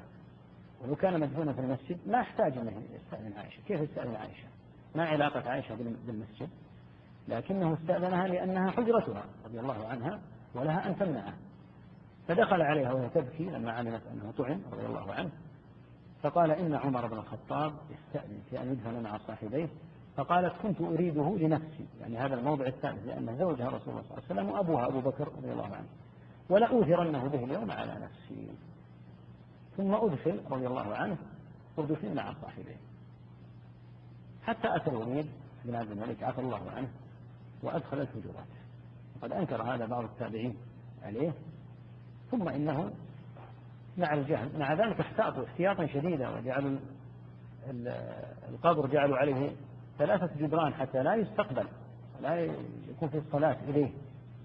ثم إنه مع غربة الدين وتطاول العهد وعدم علم الجهلة بحقيقة الحال صاروا يقولون إن النبي صلى الله عليه وسلم قبره الصحابة في المسجد. يا سبحان وهذه الأحاديث وهذه النصوص إذا كان النبي صلى الله عليه وسلم لم يدفن في البقيع خشية من الغلو فيه فكيف يدفن في المسجد؟ فلا يقول مثل هذا إلا الجاهلون الذين لا يعون مثل هذه المسائل ولا يعرفونها. وللآجري رحمه الله كتاب ما رأيته مطبوعا لكنها يعني أشار إليه بالحجر اسمه قبر النبي صلى الله عليه وسلم. تناول فيه كل ما يتعلق بالقبر. نعم. ما أعلم منه غيره أعرف أنها فقط أشار لها بالحجر العصر نعم خارج المسجد كان في غرفة في حجرة عائشة ما كان في المسجد نهائيا لكن بالتوسعة أدخله الوليد بن عبد الملك ثم تطاول الزمن فظن الناس أنه كان في المسجد. نعم.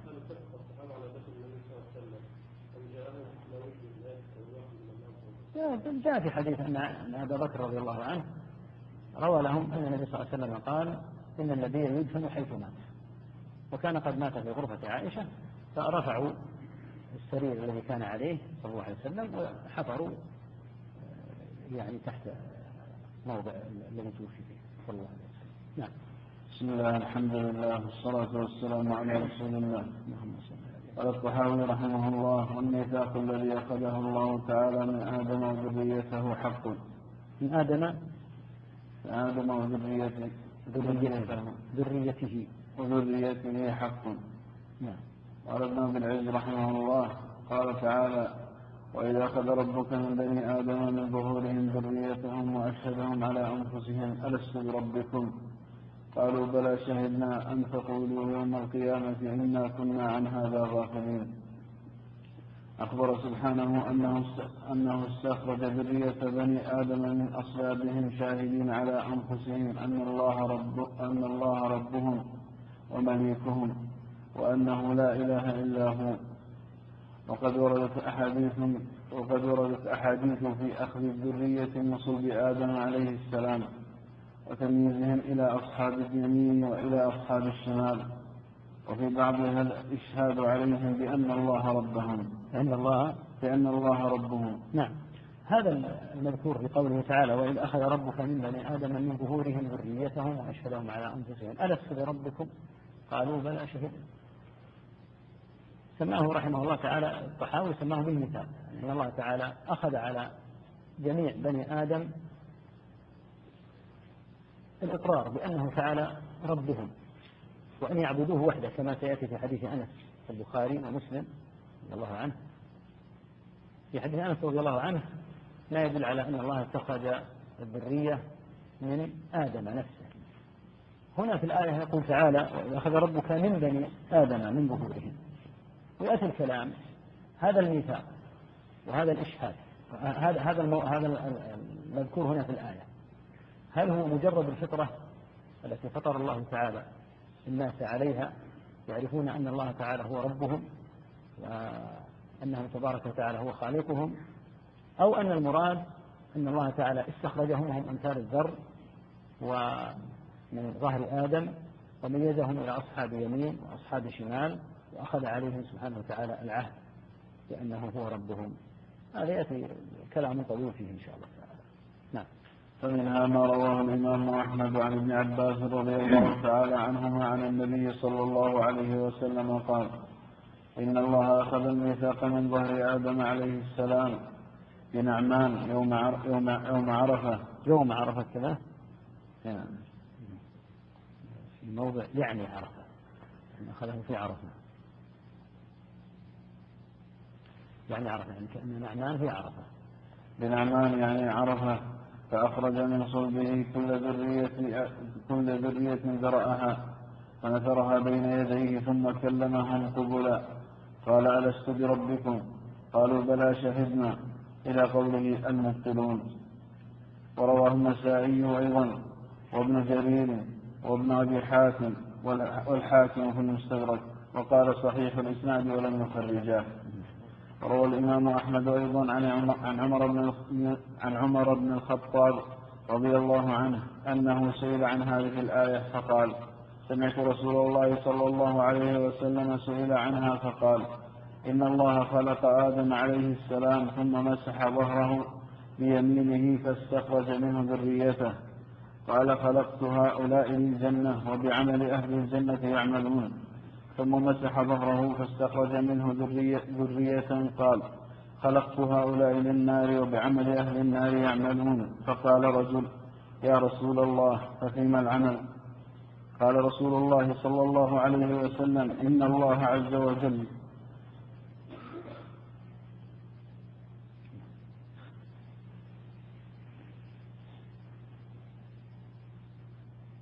إن الله عز وجل إذا خلق استعمله يعني لأهل الجنة حتى يموت على من عمل أهل الجنة فيدخل به الجنة وإذا خلق العبد للنار استعمله بعمل أهل النار. حتى يموت على أعمال أهل النار. فيدخل به النار. هذا الحديث والذي قبله استدل به من قال إن الله تبارك وتعالى اتخذ الذرية من ظهر آدم عليه الصلاة والسلام وأنه تعالى أشهدهم على أنفسهم. وأن هذا هو المراد في الميثاق. ويأتي خلاف من خالف وقال إن المراد هو مجرد الفطرة. قوله أن الأحاديث الآتية المذكورة هذه موقوفة. الصحيح في حديث عمر قال إنه ليس مرفوعا وإنما هو يعني على قبيل على سبيل الموقوف. وأما مضمونة أن الله تبارك وتعالى جعل للنار أهلا وجعل للجنة أهلا فلا إشكال فيه. أن الله تبارك وتعالى جعل للجنة أهلا وهم بعمل أهل الجنة يعملون وجعل للنار أهلا وهم بعمل أهل النار يعملون. فهذا ليس محل الإشكال لكن هل هذا الحديث أصل مسألة رفع آه، مسألة استخراج الذرية من ظهر آدم هل هو مرفوع أو على سبيل الموقوف؟ هذا هو محل النظر. آه، يعني يرى عدد من المحدثين أنه هذا الحديث ليس بمرفوع. وإن كان ما ذكر من أن الذرية أن بني آدم منهم من جعله الله للجنة وبعمل أهل الجنة يعمل ومنهم من جعله الله للنار وبعمل أهل النار يعمل هذا ثابت في أكثر من حديث. هذا ثابت. لكن هل استخراج الذرية من ظهر آدم هذا هو موضع الكلام قالوا والصحيح في حديث عمر أنه ليس مرفوعا وإنما هو موقوف. نعم. ورواه أبو داود والترمذي والنسائي وابن أبي حاتم وابن جرير وابن حبان في صحيحه. وروى الترمذي عن أبي هريرة رضي الله تعالى عنه قال قال رسول الله صلى الله عليه وسلم لما خلق الله آدم مسح على ظهره. وسقط من ظهره كل نسمة هو خالقها من ذريته إلى يوم القيامة. وجعل بين عيني كل إنسان منه وبيصا من نور ثم عرضهم على آدم فقال أي رب من هؤلاء؟ قال هؤلاء ذريتك. فرأى رجلا منهم فأعجبه فأعجبه وبيصم بين عينيه فقال أي رب من هذا؟ قال هذا رجل من آخر الأمم من ذريتك. يقال له داود قال رب كم عمره؟ قال ستون سنة. قال أي رب؟ زده من عمري أربعين سنة. فلما انقضى عمر آدم جاء ملك الموت. قال ألم ألم أولم أولم, نعم. أولم يبق من عمري أربعون سنة؟ قال أولم تعطيها ابنك داود؟ فقال فجحد فجحدت ذريته. ونسي آدم ونسيت ذريته. وخطئ آدم فخطئت ذريته. ثم قال الترمذي هذا حديث حسن صحيح ورواه الحاكم وقال صحيح على شرط مسلم. هذا يحتجون به أيضا يحتجون به لأن هذا المراد يعني من ظهر آدم أن هذا الأمر وقع لآدم عليه السلام ومن الذرية استخرجت وأن الله تعالى أراه صورهم. وجعل بين بين عين كل إنسان وبيصا من نور وأن داود عليه السلام كان الوبيص.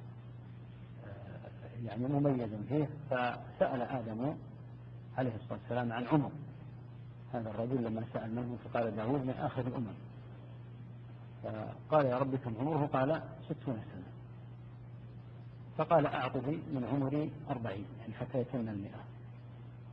ثم لما أراد ملك الموت أن يأخذ أن ينزع روح آدم عليه الصلاة والسلام قال بقي من عمر هذه أربعين نسي أنه أعطاها ابنه داود. والعمر مقدر قدره الله سبحانه وتعالى. العمر مقدر لآدم ولغير آدم كل قد مضى به الكتاب. لكن الشاهد منه أن آدم نسي فذريته تنسى وأخطأ ذريته تخطئ. الذرية من أبيهم عليه الصلاة والسلام. نعم.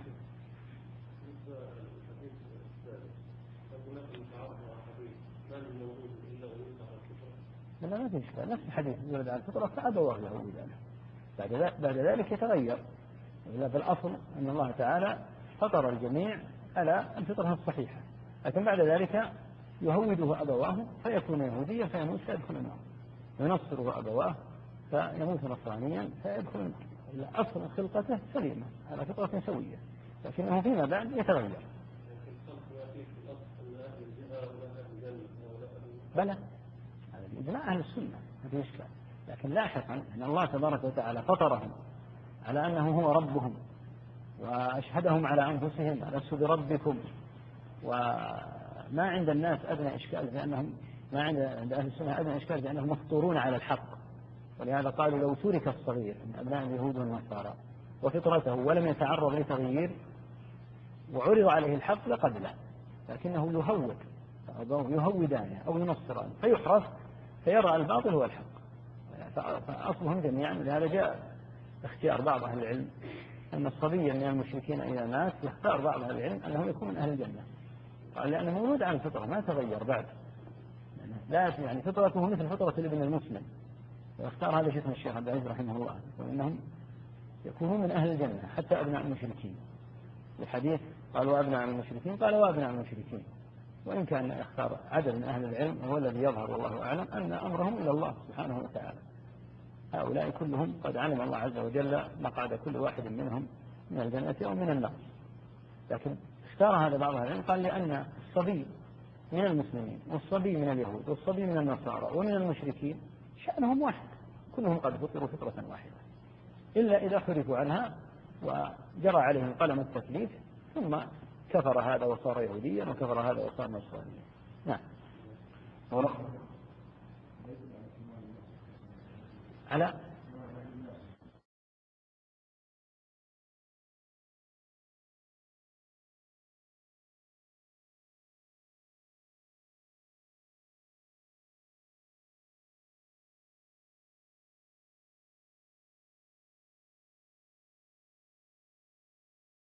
جل حجتهم يوم القيامة.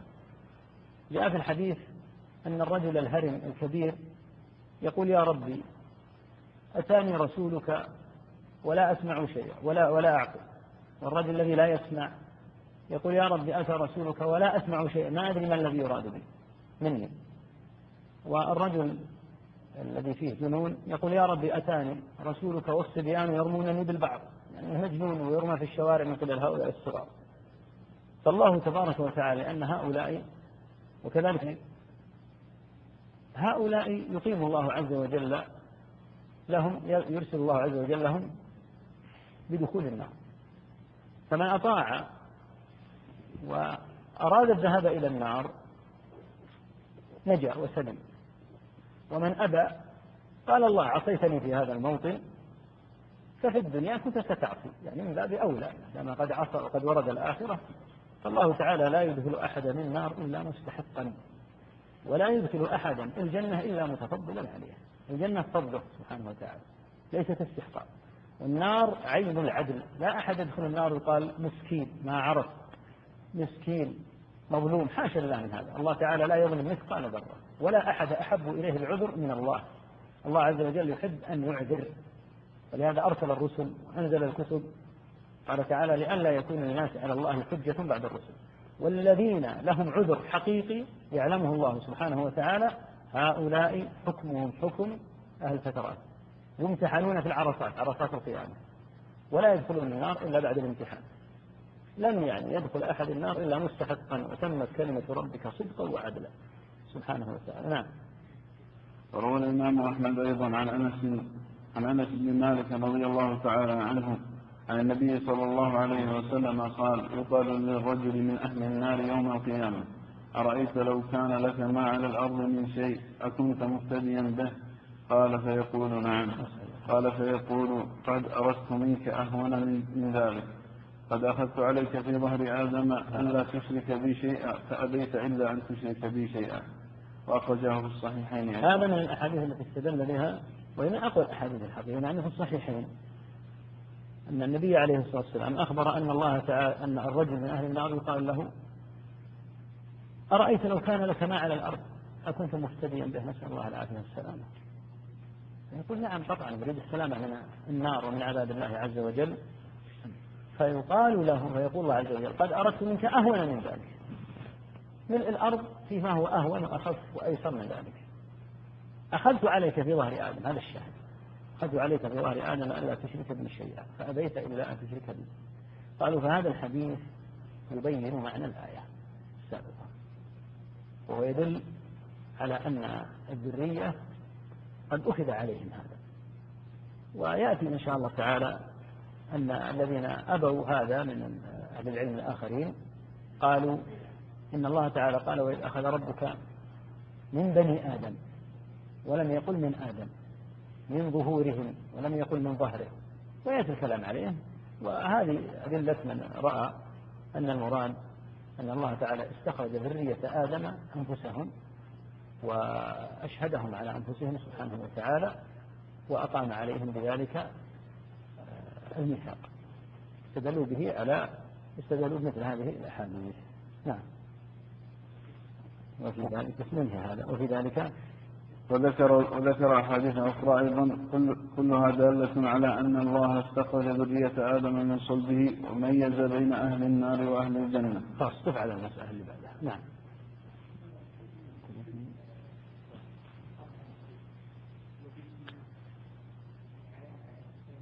لا شك نبي من أنبياء الله عليه الصلاة والسلام.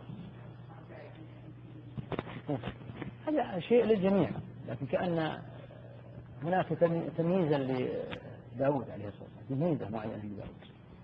داود عليه الصلاة والسلام كان من أعظم الناس عبادة يصوم يوما ويفطر يوما وصلاته خير الصلاة ولا يفر إذا لاقى عليه الصلاة والسلام. نعم.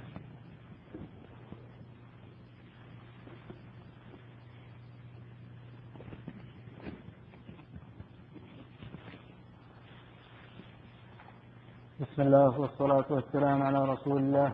قال الشيخ محمد بن عبد الوهاب رحمه الله تعالى في كتابه مسائل الجاهلية التي خالف فيها رسول الله صلى الله عليه وسلم ما عليه أهل الجاهلية. الرابعة أن دينهم مبني على أصول أعظمها التقليد فهو القاعدة الكبرى لجميع الكفار أولهم وآخرهم. أراد بهذا رحمه الله تعالى التقليد المذموم وهو أنهم إذا أشركوا قالوا هكذا وجدنا آباءنا.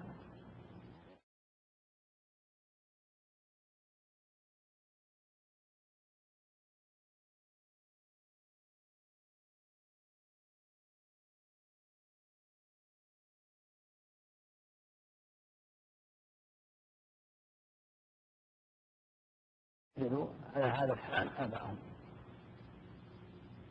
فهذه هي المسألة الجاهلية الموجودة والتي خالف النبي صلى الله عليه وسلم فيها أهل الجاهلية. أن الواحد منهم يكون على غير بصيرة. وإذا أتته البصيرة من النصوص من كلام الله وكلام رسوله صلى الله عليه وسلم استمسك بما عليه آباؤه. قال تعالى أولو كان آباؤهم لا يعلمون شيئا ولا يهتدون وإذا كان الآباء جهلة لا علم ولا هدى عندهم يستمسك بما هم عليه ويترك كلام الله وكلام رسوله صلى الله عليه وسلم فهذه خصلة جاهلية. وكل أحد يأتيه النص ويعلم أن النص بخلاف ما اعتاد عليه من أسلافه أو من يقلدهم وترك النص جانبا وتعصب لما ألفه ففيه هذه الخصلة الجاهلية. كل من وضح له الحق وبين له النص سواء في مسألة عقدية أو في مسألة من الأحكام العملية. واتضح له الحق. وأبى إلا التعصب لمن يعظمهم من مقلدين أو من آباء وأسلاف. ففيه هذه الخصلة الجاهلية. نعم. كما قال تعالى وكذلك ما أرسلنا من قبلك في قرية من نذير إلا قال مترفوها إنا وجدنا آباءنا على أمة وإنا على آثارهم مقتدون. هذه الآية تدل على العمومية. ما أرسلنا من قبلك في قرية من نذير يدل على العموم وأن هذا هو دأب أهل الجاهلية سواء زمن النبي صلى الله عليه وسلم أو من الجاهليين الذين عادوا أنبياءهم. إلا قال أهل الترف والتنعم إنا وجدنا آباءنا على أمة. هذه الطريقة التي وجدنا عليها آباءنا نحن مصرون عليها وإنا على آثارهم مقتدون. نعم.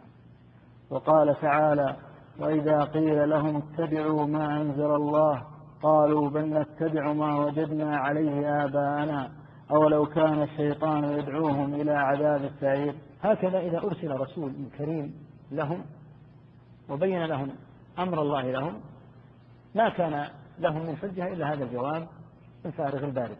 الذي سماه الشيخ سماها الحجة الملعونة لأنها طريقة من طرق الشيطان. إذا أتي للإنسان بالحق البين الصريح أبى وأصر على ما هو عليه من الباطل وإن كان قد أرسل له رسول وأنزل عليه الكتاب فيأبى إلا الاستمساك لما كان عليه آباؤه وأجداده. قال تعالى أولو كان الشيطان يدعوهم إلى عذاب السعير؟ وفي الآية الأخرى أولو كان آباؤهم لا يعلمون شيئا ولا يهتدون. استمر الواحد منهم مصرا على هذا الأمر ويطيع الشيطان فيما يوسوس له به حتى وإن كان فيه هلاكه وعقبه. نسأل الله العافية. وهذا دأب أهل الجاهلية. نعم. فأتاهم بقوله قل إنما قل إنما أعظكم بواحدة أن تقوموا لله مثنى وفرادا ثم تتفكروا ما بصاحبكم من جنة. وقوله اتبعوا ما أنزل إليكم من ربكم ولا تتبعوا من دونه أولياء قليلا ما تذكرون. أتاهم النبي صلى الله عليه وسلم بالحق بالعلم أتاهم بالعلم الذي ينفعهم؟ اتبعوا. هذا الذي ينبغي أن يتبع ما أنزل الله سبحانه وتعالى ويتنكب ما كان عليه أهل الجاهلية. إذا كان آباؤه هالكين مشركين يهلك معهم إذا كان آباؤه على ضلال يضل معهم فأتاهم النبي صلى الله عليه وسلم بالعلم بالحق بالبيان الذي فيه نفعهم. اتبعوا ما أنزل إليكم من ربكم ولا تتبعوا من دونه أولياء. لا يتبع الإنسان ما كان على خلاف هذا النهج النبوي. قليلا ما تذكرون. فالحاصل أن النبي صلى الله عليه وسلم أتاهم بالعلم وأتاهم بالنجاة فهدى الله من هدى منهم وأما من أصر على خصلته الجاهلية فمات حتى لقي الله بها فشقي الشقاء الذي لا سعادة بعده. نسأل الله العافية والسلام. نعم. لا شك أن المقصود بالتقليد تقليد أهل الجهل. أما التقليد لرسول الله صلى الله عليه وسلم. هذا ليس هو التقليد المذموم هذا اتباع اسمه. يعني كوننا نقول قبل قليل يصلى في مرابض الغنم. لماذا يصلى في مرابض الغنم؟ لأن النبي صلى الله عليه وسلم صلى في مرابض الغنم. نحن نقلد رسول الله صلى الله عليه وسلم. نعم لأن الله أرسله إلينا لنتأسى به في أموره صلى الله عليه وسلم. قال صلى الله عليه وسلم صلوا كما رأيتموني أصلي. قال خذوا عني مناسككم.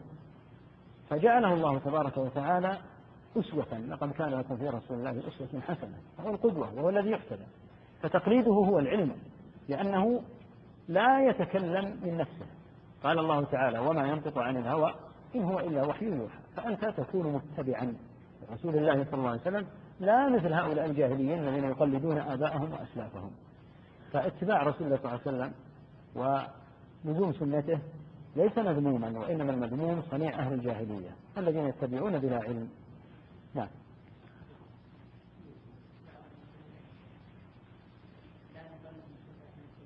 لا نقلد بل نقلده صلى الله عليه وسلم. لأن تقليده هو الاتباع. تقليد النبي صلى الله عليه وسلم هو الاتباع. فكيف لا نقلده؟ كان بعض الصحابة يأتسي صلى الله عليه وسلم في إذا كان النبي صلى الله عليه وسلم يتسابق في كل شيء ما فيه اتساع مثل الأعمال في إمساك عليه الصلاة والسلام مثلا بالسواك في قبل قضية الدخول حب التيمم كما تقدم تيمم في تنعله وتردده يعني إنك ستأتسي به في أشياء كثيرة جدا. وكونك تتبعه يعني أن تقلده. صلى الله عليه وسلم في ما فيه موضع اتباع. كلمة لا تقلد النبي صلى الله عليه وسلم التقليد نوعان تقليد مذموم وهو التقليد بلا علم. والثاني تقليد هو عين الاتباع هو تقليد رسول الله صلى الله عليه وسلم. نعم. الخامسة أن من أكبر أن من أكبر قواعدهم الاغترار بالأكثر الاغترار الاغترار بالأكثر ويحتجون به على صحة على صحة الشيء ويستدلون على بطلان الشيء بغربته وقل وقلة وقلة أهله. هذه من خصال الجاهلية المشهورة. أنهم يرون أن الكثرة يرون أن الكثرة هي الدلالة على الحق. فإذا رأوا كثرة الناس الذين على هذا الباطل ظنوا أن هؤلاء كلهم لا يمكن أن يكونوا ضالين. قال الله عز وجل كما سيأتي في الآيات وإن تطع أكثر من في الأرض يضلوك عن سبيل الله. ثم بين السبب فقال إن يتبعون إلا الظن. أكثر الناس يتبع الظن وأكثر الناس لا علم عنده. أكثر الناس على هذا الحال. فكون الواحد يظن أن الكثرة الكافرة هي الدليل على الصواب هذا خصلة من خصال أهل الجاهلية. ولهذا جاءت النصوص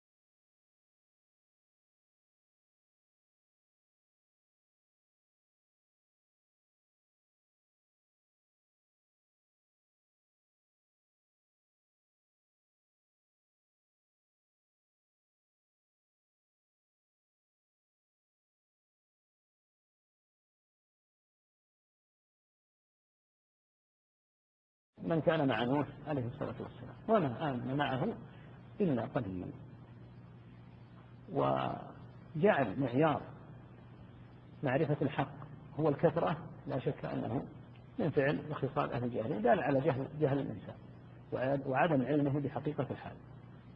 هذا الدين بدأ غريبا. ولا شك أنه يعود غريبا كما بدأ كما في الحديث الصحيح. بدأ الإسلام غريبا وسيعود غريبا كما بدأ. كونه غريبا لأن أتباعه قلة بين كثرة كافرة من المشركين. ولهذا يقول بعض الصحابة كنت ربع الإسلام يعني إني رابع من أسلم وبقوا رضي الله عنهم على هذا الحال فترة إلى أن فتح الله عز وجل من عنده ما فتح من النصر والتمكين. ثم كان أكثر أهل الأرض كفارا يعني من الروم والفرس وغيرهم حتى يسر الله عز وجل انتشار هذا الدين وأسلم من أسلم من أهله. ثم إنه يعود غريبا. يعود غريبا ولا سيما المستمسك بالسنة الثابت عليها يعود غريبا. فيقل الأنصار ويقل الأعوان ولهذا قال عليه الصلاة والسلام العبادة في الهرج كهجرة إلي. جعل صاحب العبادة الذي يتعبد بحال اختلاط الأمور وانتكاس الناس وكثرة الفتن جعلها كالهجرة. والهجرة أرفع درجة من درجات الصحابة رضي الله عنهم أرفع من الأنصار يعني ولا لا يعني هذا أن الإنسان يبلغ الصحابة لا. لكن يعني أنه يكون له أجر عظيم جدا وذلك بقلة الأعوان فلهذا لا يكون معيار الحق. هل أصحابه قل هل أصحابه كثرة؟ لأن أكثر أهل الأرض يتبعون الهوى. ولهذا في وقتك هذا أكثر أهل الأرض غير مسلمين. والمسلمون المنتمون للإسلام كان المستمسك والمستعصم منهم بالسنة لا شك أنهم قليل ولهذا فأنت في زمن الغربة بلا شك كما قال عليه الصلاة والسلام وسيعود غريبا كما بدأ. نعم.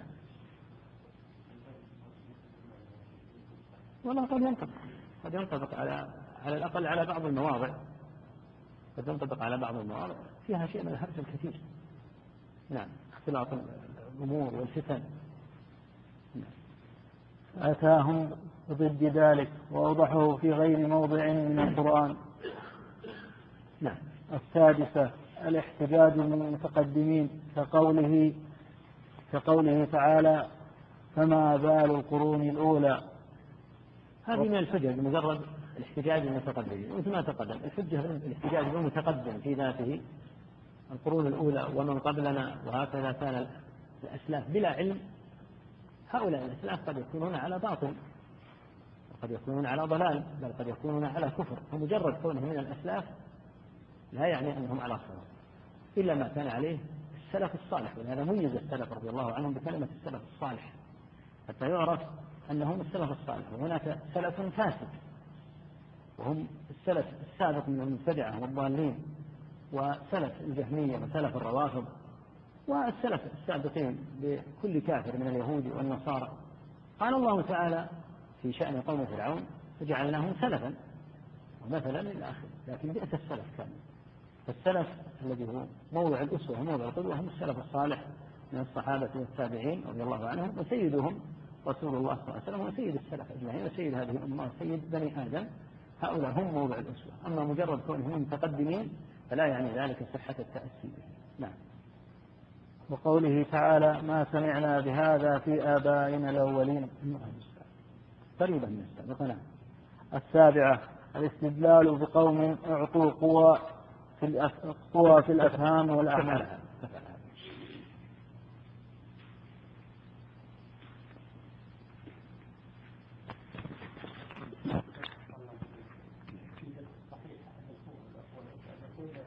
في رمضان يصلي بعد صلاة والإمام يصلي التراويح فما يصلي معه.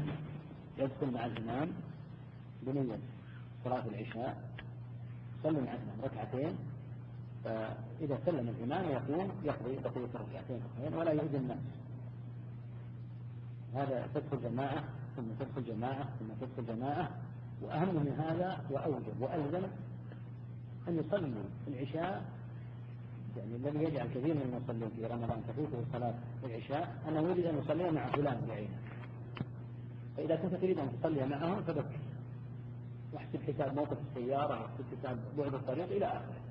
ثم صلي معهم العشاء. أما أن كل فترة يأتي مجموعة ويصلون ويؤمنون ويكبر وسمع الله لمن حمده ويسلم ويشوش على أن يصلون الآخر. على الجماعة التي تصلي التراويح ثم يأتي آخر ثم ربما جماعة ثانية.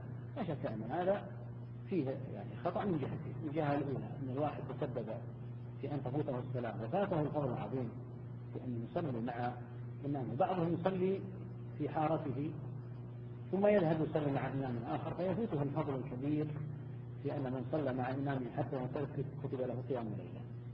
فينبغي ملاحظة هذا.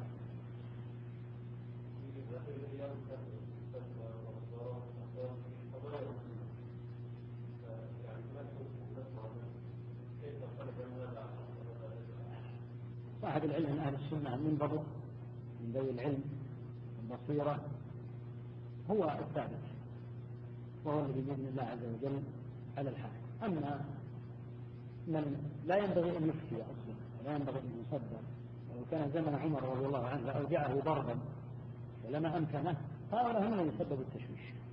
سببوا التشويش فأباحوا ما حرم الله وسهلوا ما عظم الله وأتوا بأشياء على خلاف النصوص الصريحة. هؤلاء هم الذين سببوا التشويش سببوا الفوضى يعني أثروا على العامة تأثيرا عظيما لكن من تعلم العلم الشرعي تبصر وعرف الحق مع ما إن شاء الله تعالى. لكن يلزم علماء السنة الراسخين ويثبت على ما ثبتوا عليه وإن شاء الله تعالى نسجد ما